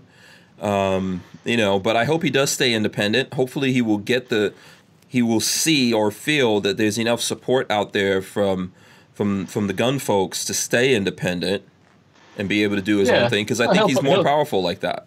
He'll find his place. Yeah. You know, I mean, like, he's got a huge following on all the different social medias. So, you know, I'm sure he'll take advantage of that and move along. Yeah. You know? Yeah. I hope so. Yeah. I hope so, too. You know, You know, sometimes, listen, sometimes you got to remind people, right? You have to, like, reach out and say to people, hey, listen, you know, because if we can all talk about something until we are the ones that have to go through it, then when you're the one that has to go through it and you have to think about that, then you then you start to find out. And not everyone can make those tough decisions. I know I get in trouble all the time because I make decisions like that, right? There's something wrong with me that I'll just go, you know what, screw that. I don't care what happens. I'm going to do this. right? Whatever the cost, I'll pay it, you know. So that's not necessarily always a good thing for me. Sometimes it works out, sometimes it doesn't. Well, that's spontaneity. I mean, that sometimes. Risk. My tolerance for risk is very high. So it's just the way. Yeah. But the reality of the results sometimes don't sink in until it's too late. Yeah, I'm not really sure why that is. I think some of it maybe is biological, but you remember, like I've been traveling since I was a little kid. So at like 5 years old, I left the country where I was born and I went to a completely different country. And then at 8 years old, I left that place and went to a completely different country from that one.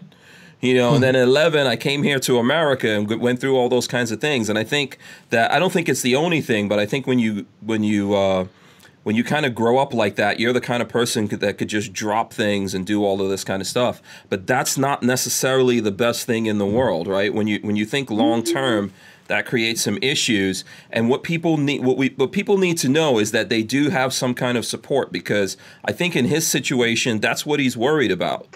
You know, when he was out there representing for everyone was happy with him. He was still getting attacked from media, right? And he was getting beat up every day. So now he's still getting those attacks, and then he's getting beat up from folks on our side, and that makes him think, oh wow, you know, this is look at what is going on here. You know, I've got no friends out there, which is not really true. He does have friends out there and people who are going to help him out. So yeah.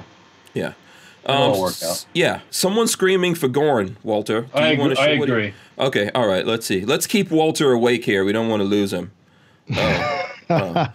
Okay, now we're getting X-rated. That's Gorn, man, isn't it? That Gorn? Yeah.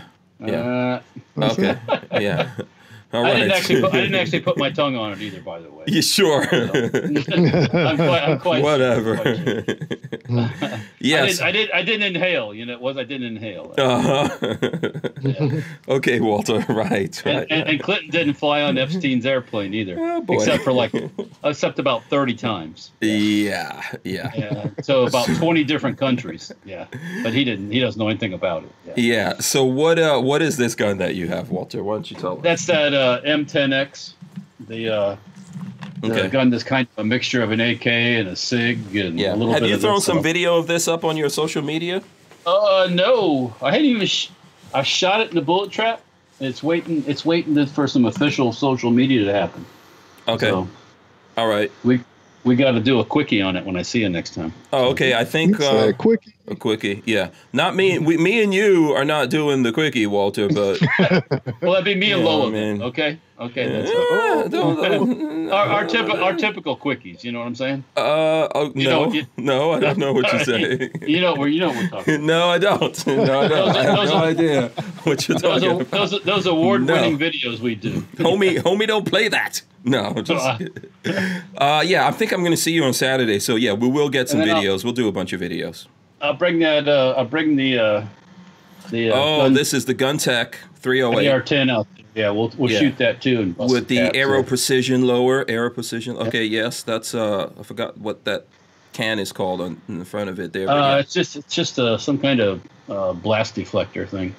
Yeah. Yeah. So there you go. We'll shoot. Yeah. So here, I'll show you guys something that I brought in today to show off. Kaboom. Who knows what this is? This should be familiar. I got one of those. It's a takedown. Yeah. It's a Ruger. Yep, a Ruger 1022 resides in here. This is a takedown that I have. Ruger 1022 takedown that I basically got the overmolded stock for it. So check that out right there. Oh, is that who makes that? Is that a Hogue? Hogue makes that? Yeah, Hogue. Oh, that's fancy. Yeah, so let me see. Let me get the other part of it out here. Yeah, Hogue makes good rubber. Hank Strange, you ready to do some dual wielding? Oh, okay. Hold on. What, you've got one too? Remember these guys? The Smith and Wessons?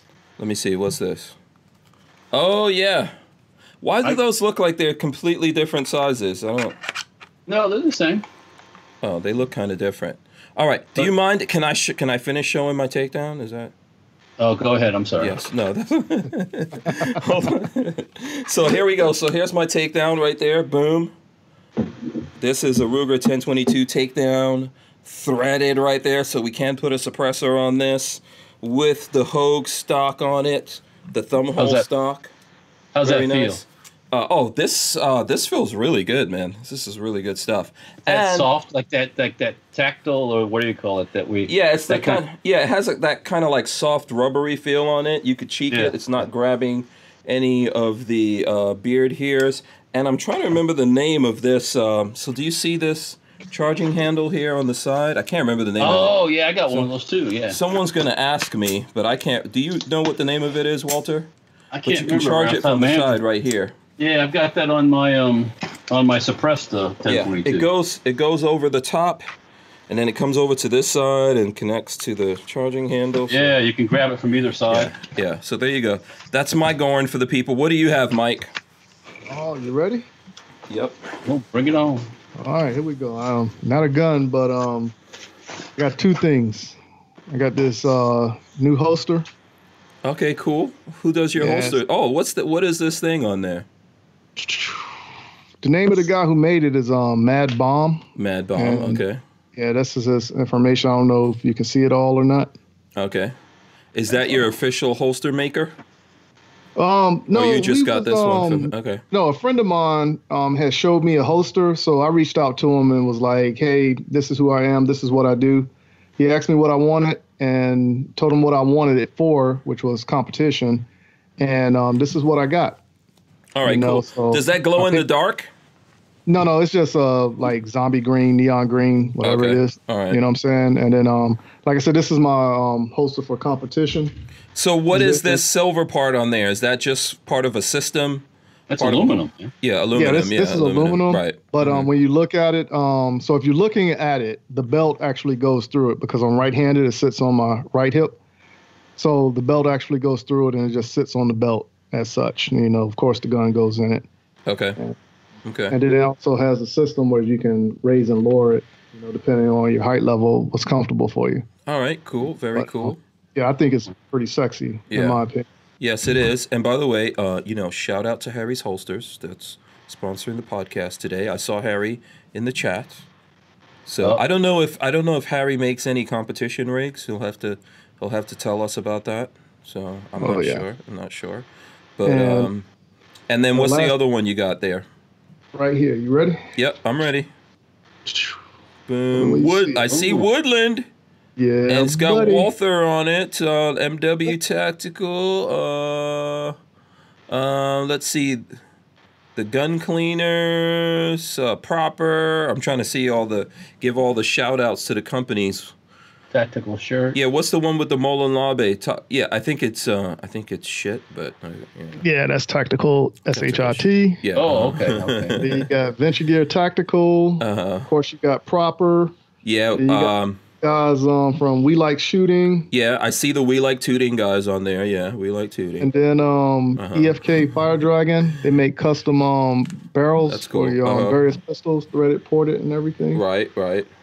And then my buddy who actually helped me out with some of the PNG graphics, my man Vinnie Clark, graphic designer here in Columbia, South Carolina. So this is my new competition shirt. Oh, nice, man. Congratulations. I like the tactical grayness also. Okay. I think so. Harry's, what's he saying here? I think he's saying competition holsters are coming once the new CNC comes in. So, okay, so he's going to have some competition stuff coming up there. Not that, you know, not trying to take away anything from those guys that you deal with. Where are those guys located? The... what is it called again? Bomb holsters? Mad Bomb. Mad Bomb. Where are those guys? Yeah. He's out of it's either Missouri or Wyoming. Okay. All right. Wow. So the easiest way to do it is if you find area code 307.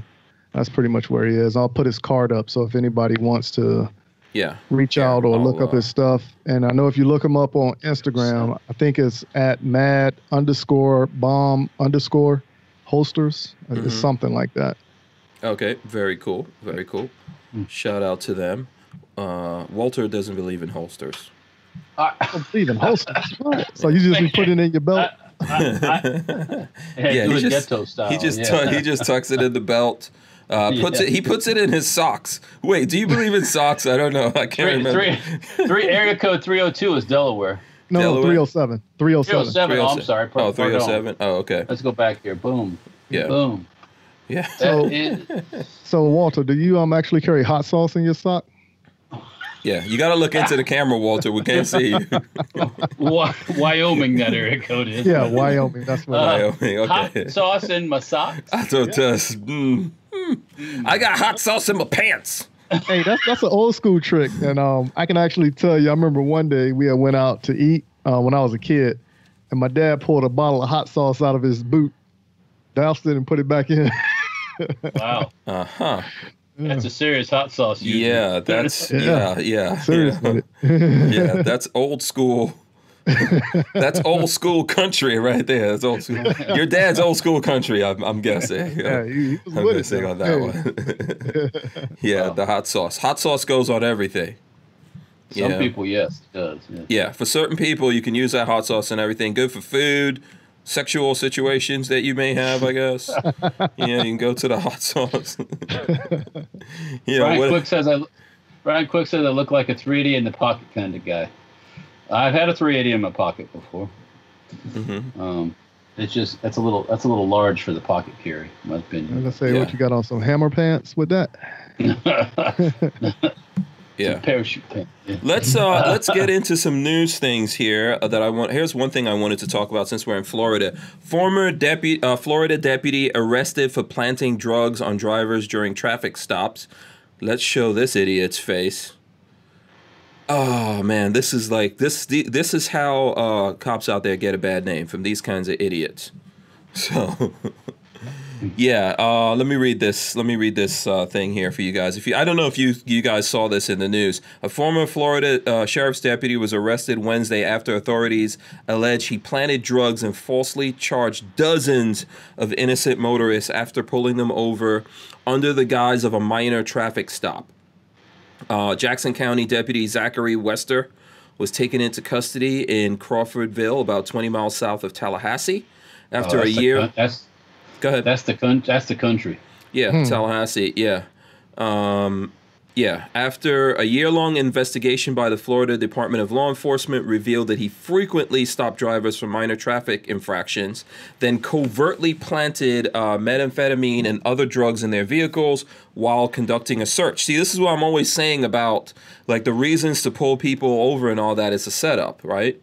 You know, or they can be used for a setup, like, oh, I smell marijuana, which is what he would say, which he goes on to say here. During most of these stops, Wester would turn off his body camera and tailor his recordings to conceal his criminal activity. Authorities said after finding the drugs, he would pin motorists with bogus criminal charges and arrest them. Wester's actions led prosecutors to drop charges in almost 120 cases that occurred between 2016 and 2018, including one man who lost custody of his daughter as a result of the false arrest. Wow. And it goes on. It goes on to talk about that guy and what happened there. What do you guys think about that? That sounds similar to what was taking place in the 80s. Like I remember when I was younger, especially like in the North Carolina, Virginia area, a lot of people were getting tagged with a bogus arrest like that, you know, getting planted with crack or weed or whatever the case may be. Yeah. Mm-hmm. And going to jail. But yeah, that actually happened to me. I don't know if I think I said this before, but I don't know if you know that. No, I didn't know that. Yeah. Wow. Mm-hmm. Yeah, that actually happened to me when I was younger, living in New York. These guys planted like vials of crack cocaine under my feet, mm-hmm. and then they arrested me. I spent a couple of days locked up.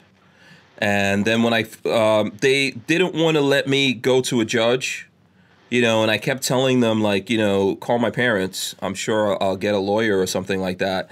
And they try to get me to make a plea deal. They're like, oh, if you just plead guilty to this, you know, you'll only do like 6 months in Rikers. And I was like, yeah, I'm not going to plead guilty. I didn't do anything, so I'm not doing that. Get me a lawyer. And then they rushed me in front of the judge. The judge cursed them out because they didn't have evidence. They didn't have anything. They would just, I don't even think it was like real crack. They would just throw something under you and arrest you and go, this is, you know, this is whatever. So basically what happened is they got cursed out by the judge, and then that whole thing got thrown out, and they released me. And I didn't know my parents were there in the courthouse with a lawyer and everything trying to find me. I think they did like habeas corpus where they're like, you got to show us him. But they released me. I went home and my parents were still there, you know, and then they came back. So, yeah, that was a big thing. That happened a lot. Wow. And obviously still does happen. Yeah. So if you would actually went to court, you would have been destroyed.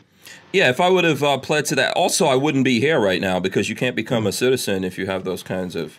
And remember, in New York City, like it was mandatory 20 years. Yeah. So, you know, this is all the kind of nonsense that was going on. But obviously, it wasn't a thing. I did eventually get my citizenship and all that kind of stuff. Yeah. You know, got all that worked out. That guy who lost his custody of his child, now that this came out, can he go back and sue? And, of course, he's... Oh, he is. He is. Yeah, for sure he's doing that. Yeah, well, I don't know. I mean, it's not going to be easy, but, yeah, he is doing that for sure. Yeah. So, yeah, these are the kind of cops that mess it up for everyone else, man. You know, that go out there. I'm not really sure why he was doing all of this. Get that award at the end of the year, Cop of the Year. Yeah. Well, I don't know. So I think, as Walter says, string them up. That's what I think. Yeah, that's a pretty bad thing. Lifetime in jail, prison. That might be off with the head offense there. Yeah. Yeah. And he was targeting everyone, apparently. When I looked at it, he was just, it was random. He didn't, so in other words, he wasn't just going after like black people or young people. Or, he was just doing this to everyone. He was trying to be super cop. Yeah, there was a story where he pulled over a couple and planted something in the wife's purse and then arrested her and everything. And she was crying she was like, oh, am I going to lose my children? Because, you know, and the couple was trying to tell him, we've never done drugs or anything. And then like a month or so later, he pulls over the husband again. She's locked up and asking the husband about her. You know, this guy was totally, he's mental. Wow. You know, so, yeah, those kind of when people violate the public trust like that, they should be severely. First, he should be flogged. All those people that were falsely arrested need to be allowed to flog him. A good whipping wouldn't hurt nothing. What are those things that they put you in? Is it stocks? You know, the stocks, man. Yeah, and then you get to pee on his head and stuff like that. Yeah, in the town square, you know. Yeah, yeah, yeah. Yeah. All right, you want to hear some crazy news?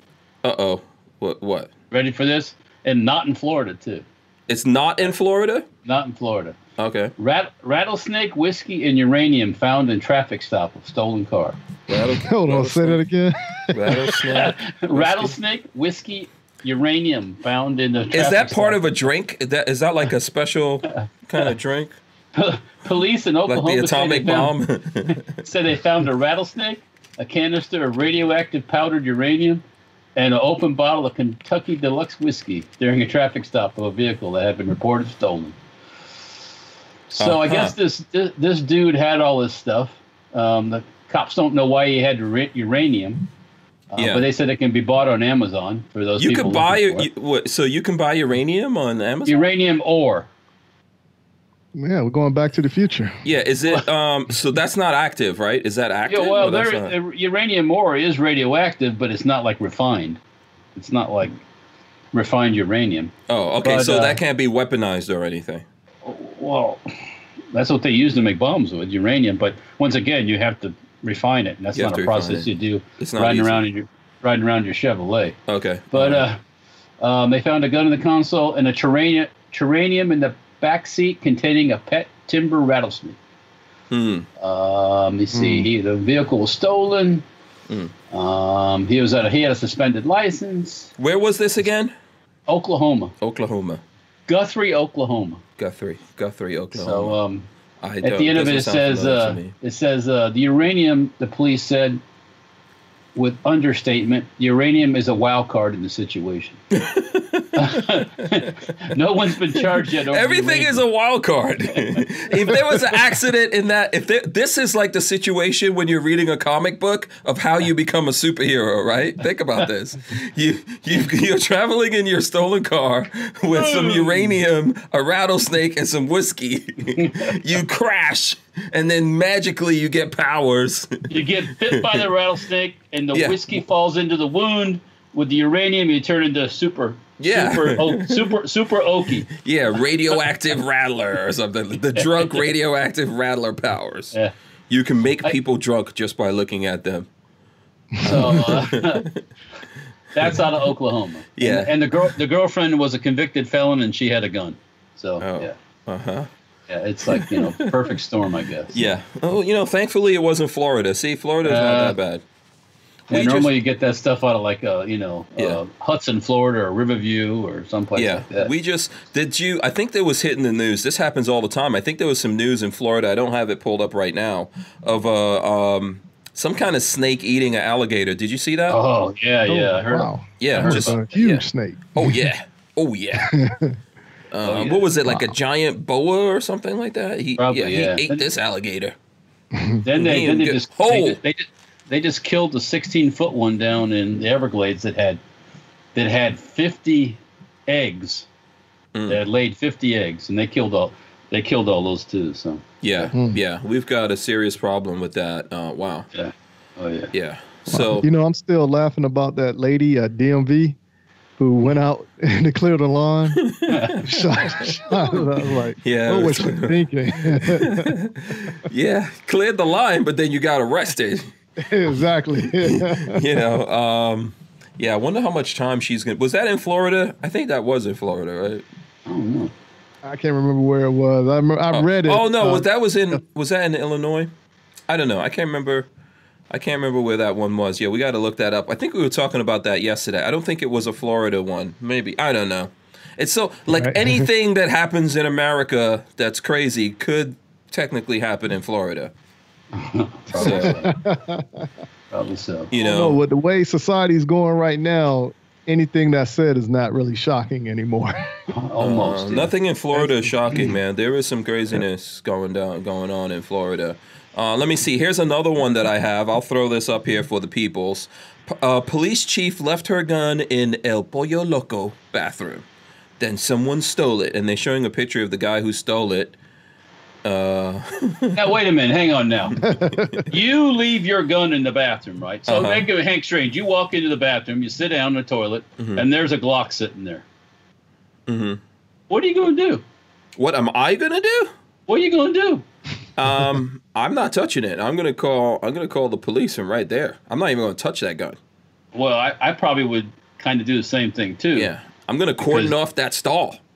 That might have been used in a crime or something like that. I'm not putting my fingerprints on it. No.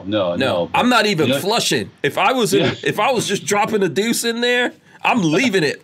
Wait. I might flush that because I don't want them to use my own. My own excrement against me. You are gonna get interrogated, thoroughly if you do that too. By the way, you know. Yeah. So now, that happened a few times overseas also, whereas American soldier went to use a porta potty or latrine facility of such, and when they came out, joined the crowd, started talking, and realized, left my firearm. Wow. Go back in, it's gone. It's gone. But then by then, it's like the local people who lived there, whatever region we was in. Of course, they'd be like, "Oh no, we didn't see nothing. So there's a few people got in some trouble. Yeah. Did you guys ever track those guns down? The three instances that I'm thinking of right now, I think they only got one back. But that was like when I was over in Iraq, where the area was more contained. But over in Afghanistan, it wasn't as contained as it was in Iraq. Oh. You know, so those two firearms never got returned back. But the one in Iraq, I remember that one showing back up. Okay. So here's the thing. I think this was in L.A. because this is in the L.A. Times. So here's the thing. San Luis Obispo Police Chief Dina Cantrell Stopped at a El Pollo Loco about noon Wednesday for a bite to eat. After finishing her meal, she used the bathroom and then headed back to work. There was only one problem. She left her gun behind. Police are now looking for a man they think stole the weapon after Cantrell left the restroom. The chief has since publicly apologized, noting that she immediately reported the loss of her weapon. There's a video here of her talking about it and all that kind of stuff. So what do you think should happen to that police chief for leaving her gun there? Well, first thing, she should be made to pay for it. Lose a job. Demoted. I would say demoted substantially. Yeah, there should be some penalties. And made to pay for it. Yeah. Yep. Yeah. My I don't understand why. Like, why do you take her gun was in a holster? Why do you take that and put that on a? I don't. Like, you know. Probably, yeah, because of the fact once you pull it down, you probably can't pull it back up. I don't know what type holster she had. You know what I'm saying? Yeah. But she probably couldn't get, you know, her pants situated correctly. Oh, yeah. Just only do that, handle that kind of business at the station in a special bathroom or something like that. But yeah, you know, when I use the bathroom, you know, I always have a gun on me. But when I use the bathroom, man, I make sure I keep eyes on my gun. It stays on my belt, in my holster. No, I take mine off and put it, if it's the handicap bar, and if it can wedge in between, I put it right there, or I put it on top of the toilet paper because I appendix carry. Yeah, I can't keep it on the belt and do my duty. Yeah. Yeah, well, that's a good reason not to appendix carry right there. I'll tell you that right now. I always keep mine on me, man. And everybody makes fun of me when it's in my pocket too. Yeah, yeah. See, well, see, this is just the thing. Stays in my pocket. No, I keep mine right down there. You know, I got to make sure I keep my eyes on that, man. Somebody might come in that stall uninvited. Yeah. You know, I always keep it like where I can, you know, reach down there and handle the business. All right. So yeah. I just ran across this here. This is a complete change of subject. I'll just say it, and we don't have to comment if you don't want to. Soccer star, you know, that gay soccer star, Rapaho, says, gay people are scientifically better than straight people. Okay, that's not true. All right, so next topic. Everyone's different. I mean, everyone. Look, okay, technically everyone's different, but I don't understand the logic behind that. I mean, she's in her opinion they are. I guess you know that's just propaganda to get attention flowing her way. That's all that is. Because she ended up getting some flack because she had her arms crossed or something during the national anthem, something like that. She was disrespected. Yeah. But I think gay people are human beings. Everyone, you know, everyone's human being. Whether you're gay or whatever it is, you know, there's human beings out there. You know, obviously some people are smarter than other people. Scientifically better. Yeah, but I don't think just because you're gay or just because you're black or just because you're white or because you're a man or anything like that. You know, I think she's blinded by science. Blah, blah, blah, blah. I think she's blinded by stupidity. She probably got too many hits in the head with a soccer ball. A little bit too much hair dye, probably. Yeah. I personally think that, like I said, she's just looking for attention right now because of the fact, you know what I'm saying? Yeah, she's just riding that wave, you know? I mean, that's just one of those things, you know? Mm-hmm. Like guaranteed support or whatever, I guess, you know? You get out there. Yeah, I just ran across that on Facebook, so that's why I had to. I know I saw something where she said, "Hide your children, hide your wives." There was some statement I saw. Yeah, I saw that out there somewhere. I don't know exactly where it is right now. I'm not going to run it down. Was she a friend with Epstein or something, or what? I don't know. I don't know what she meant by that, but whatevs. You know, I'm not worried about that chick, to be honest with you. Nah, she's a flash in the pan. Should be gone. Yeah, you know. Whatevs, you know, have fun with your nonsense. Here's something I did want to talk about, which I think I was showing this to you guys earlier. Let me see if I could pull up the YouTube thing here. Let me just, make sure it's muted. So did you guys see there's this footage of Coast Guard boarding a suspected drug smuggling vessel? It's like a submarine. If you guys see this footage. That's the ATF cowboy. Yeah, and I'm trying to figure out what the guy's yelling. I think he was yelling, "Open the door" or "Stop the." He's like, I'm not playing the audio here, just so we can try to avoid getting into anything with these people. From my translation, from what it sounded like he kept saying, "Stop the boat, stop the boat." Yeah. So they're doing a pullover on the ocean.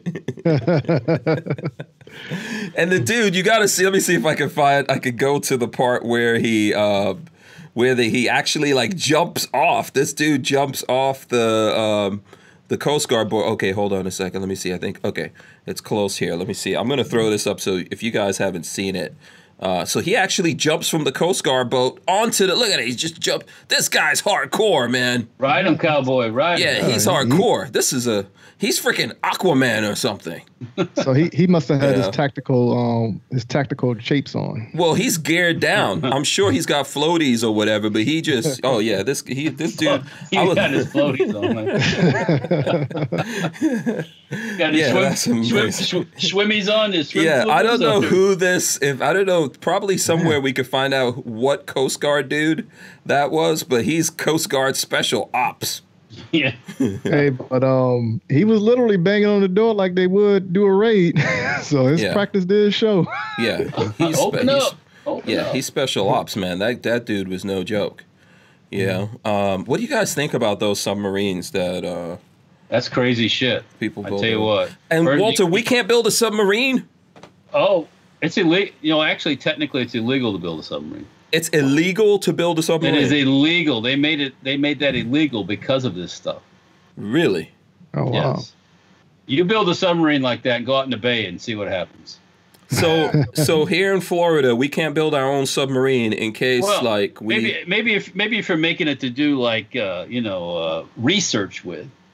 But if you just decide you're going to build your own little 688, attack submarine, and you're tooling around out in the bay with it, I think you're going to draw a little bit of attention to yourself. Oh, can I build a mild submarine? Can I a what submarine? A mild one, just like a little. I don't need a big submarine. A little bitty baby one. Yeah, the small one. Yeah, demure. Well, you probably could get away with it if you turn it into a social media thing. But yeah, do they ever sell these subs? So when they capture these submarines, can we buy them at an auction? No, they don't auction those off. No. So they destroy these, I'm guessing. I would imagine that gets taken back as evidence, and then it's going to get cut up. That's interesting. Yeah.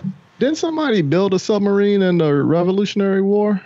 I think, they had one. Yeah, they had one of those manually powered things. They sat with a crate inside there. Yeah. Yeah, and it was like everybody was getting sick because of they didn't have like the proper oxygen or something like that. That was actually during the Civil War. They had one of those too. What's that movie? Movie about the all Hunley, those things?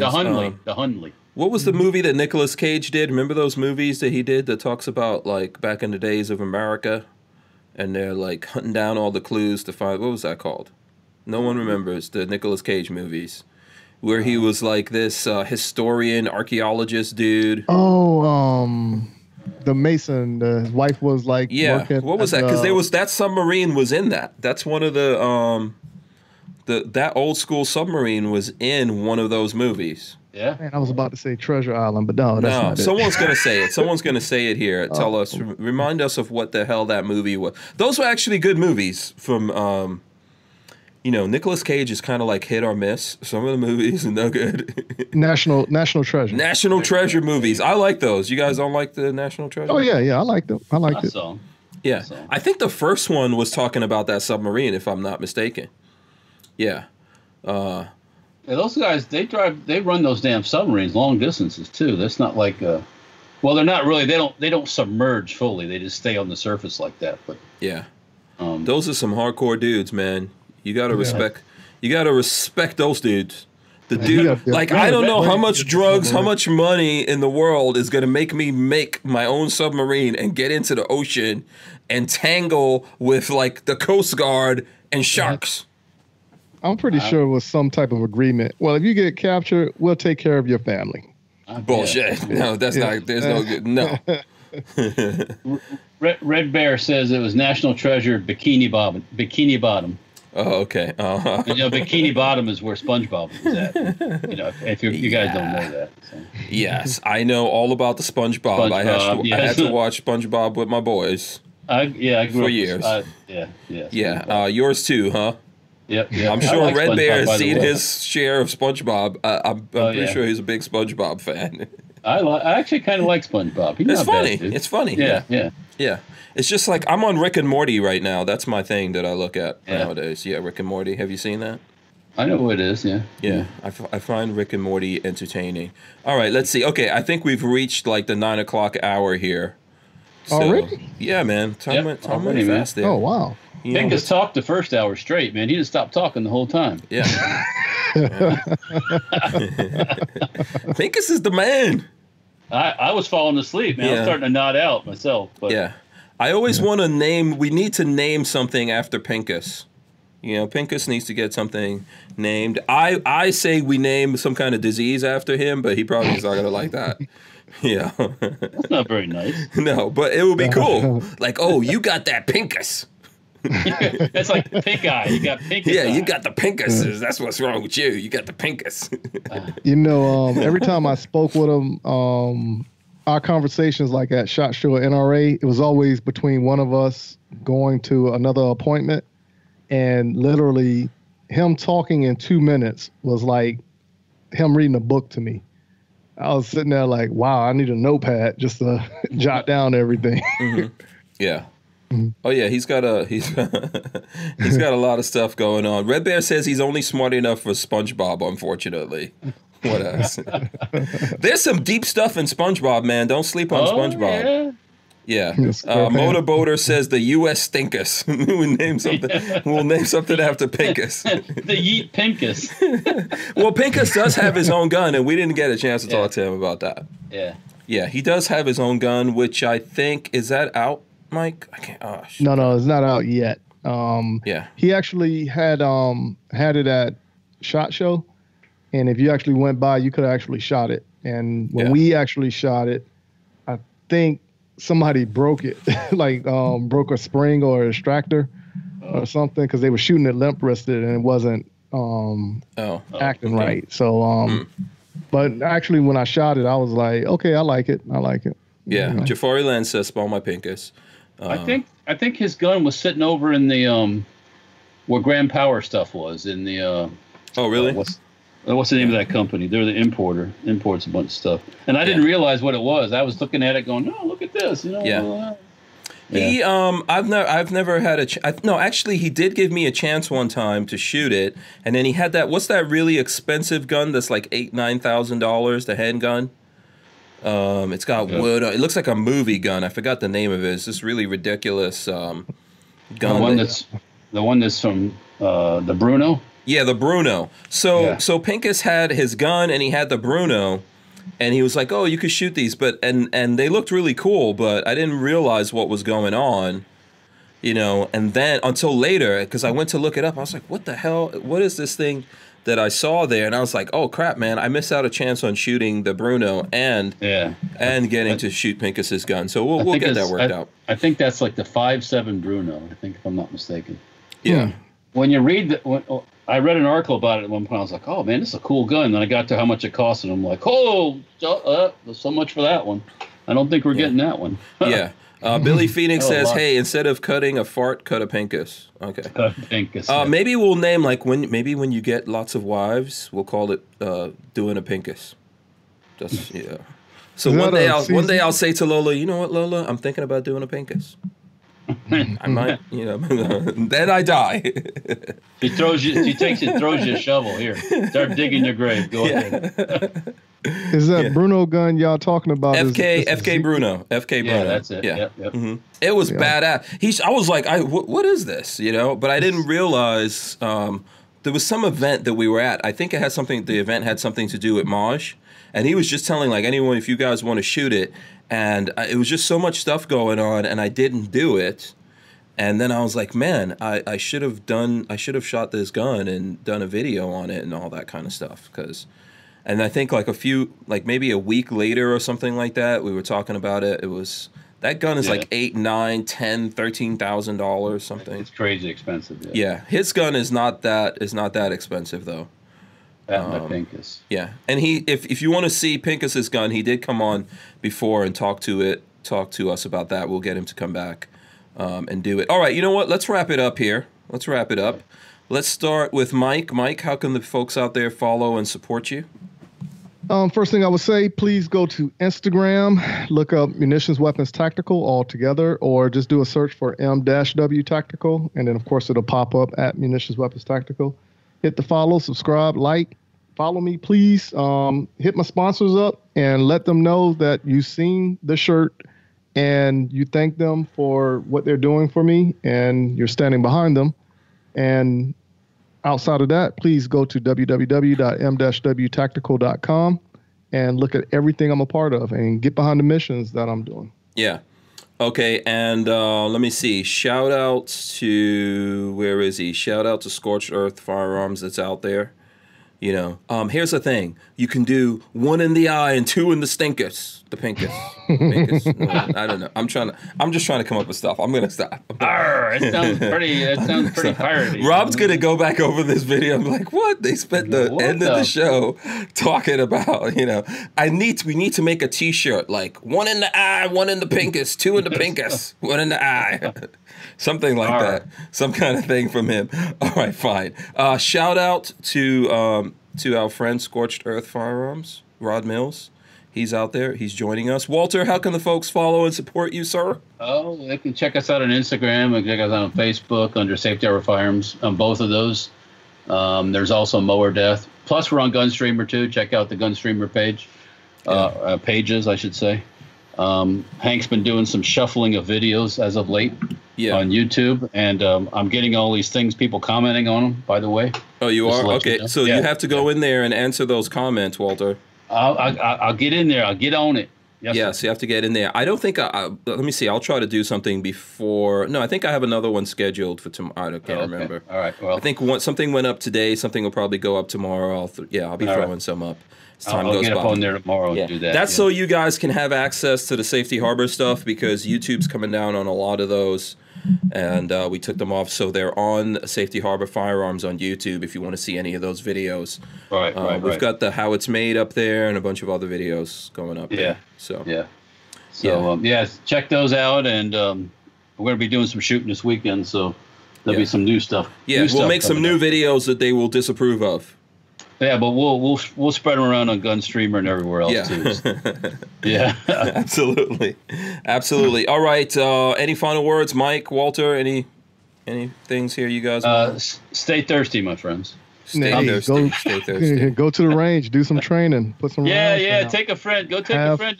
Have fun. take a friend out and go shooting. Somebody that hadn't been out shooting before. Yeah, absolutely. That's how you can spread the two-way gospel. Yeah. All right, very good, very good. Good seeing you guys again. We'll be back here. What's today, Thursday? Yeah. Yeah, we'll be back here tomorrow, Friday, doing it up. I don't think Walter's going to be here. I'm not going to be here tomorrow. Yeah, we'll have some fun stuff going on tomorrow. We'll see you guys. We're out of here. Peace. Peace out. See you.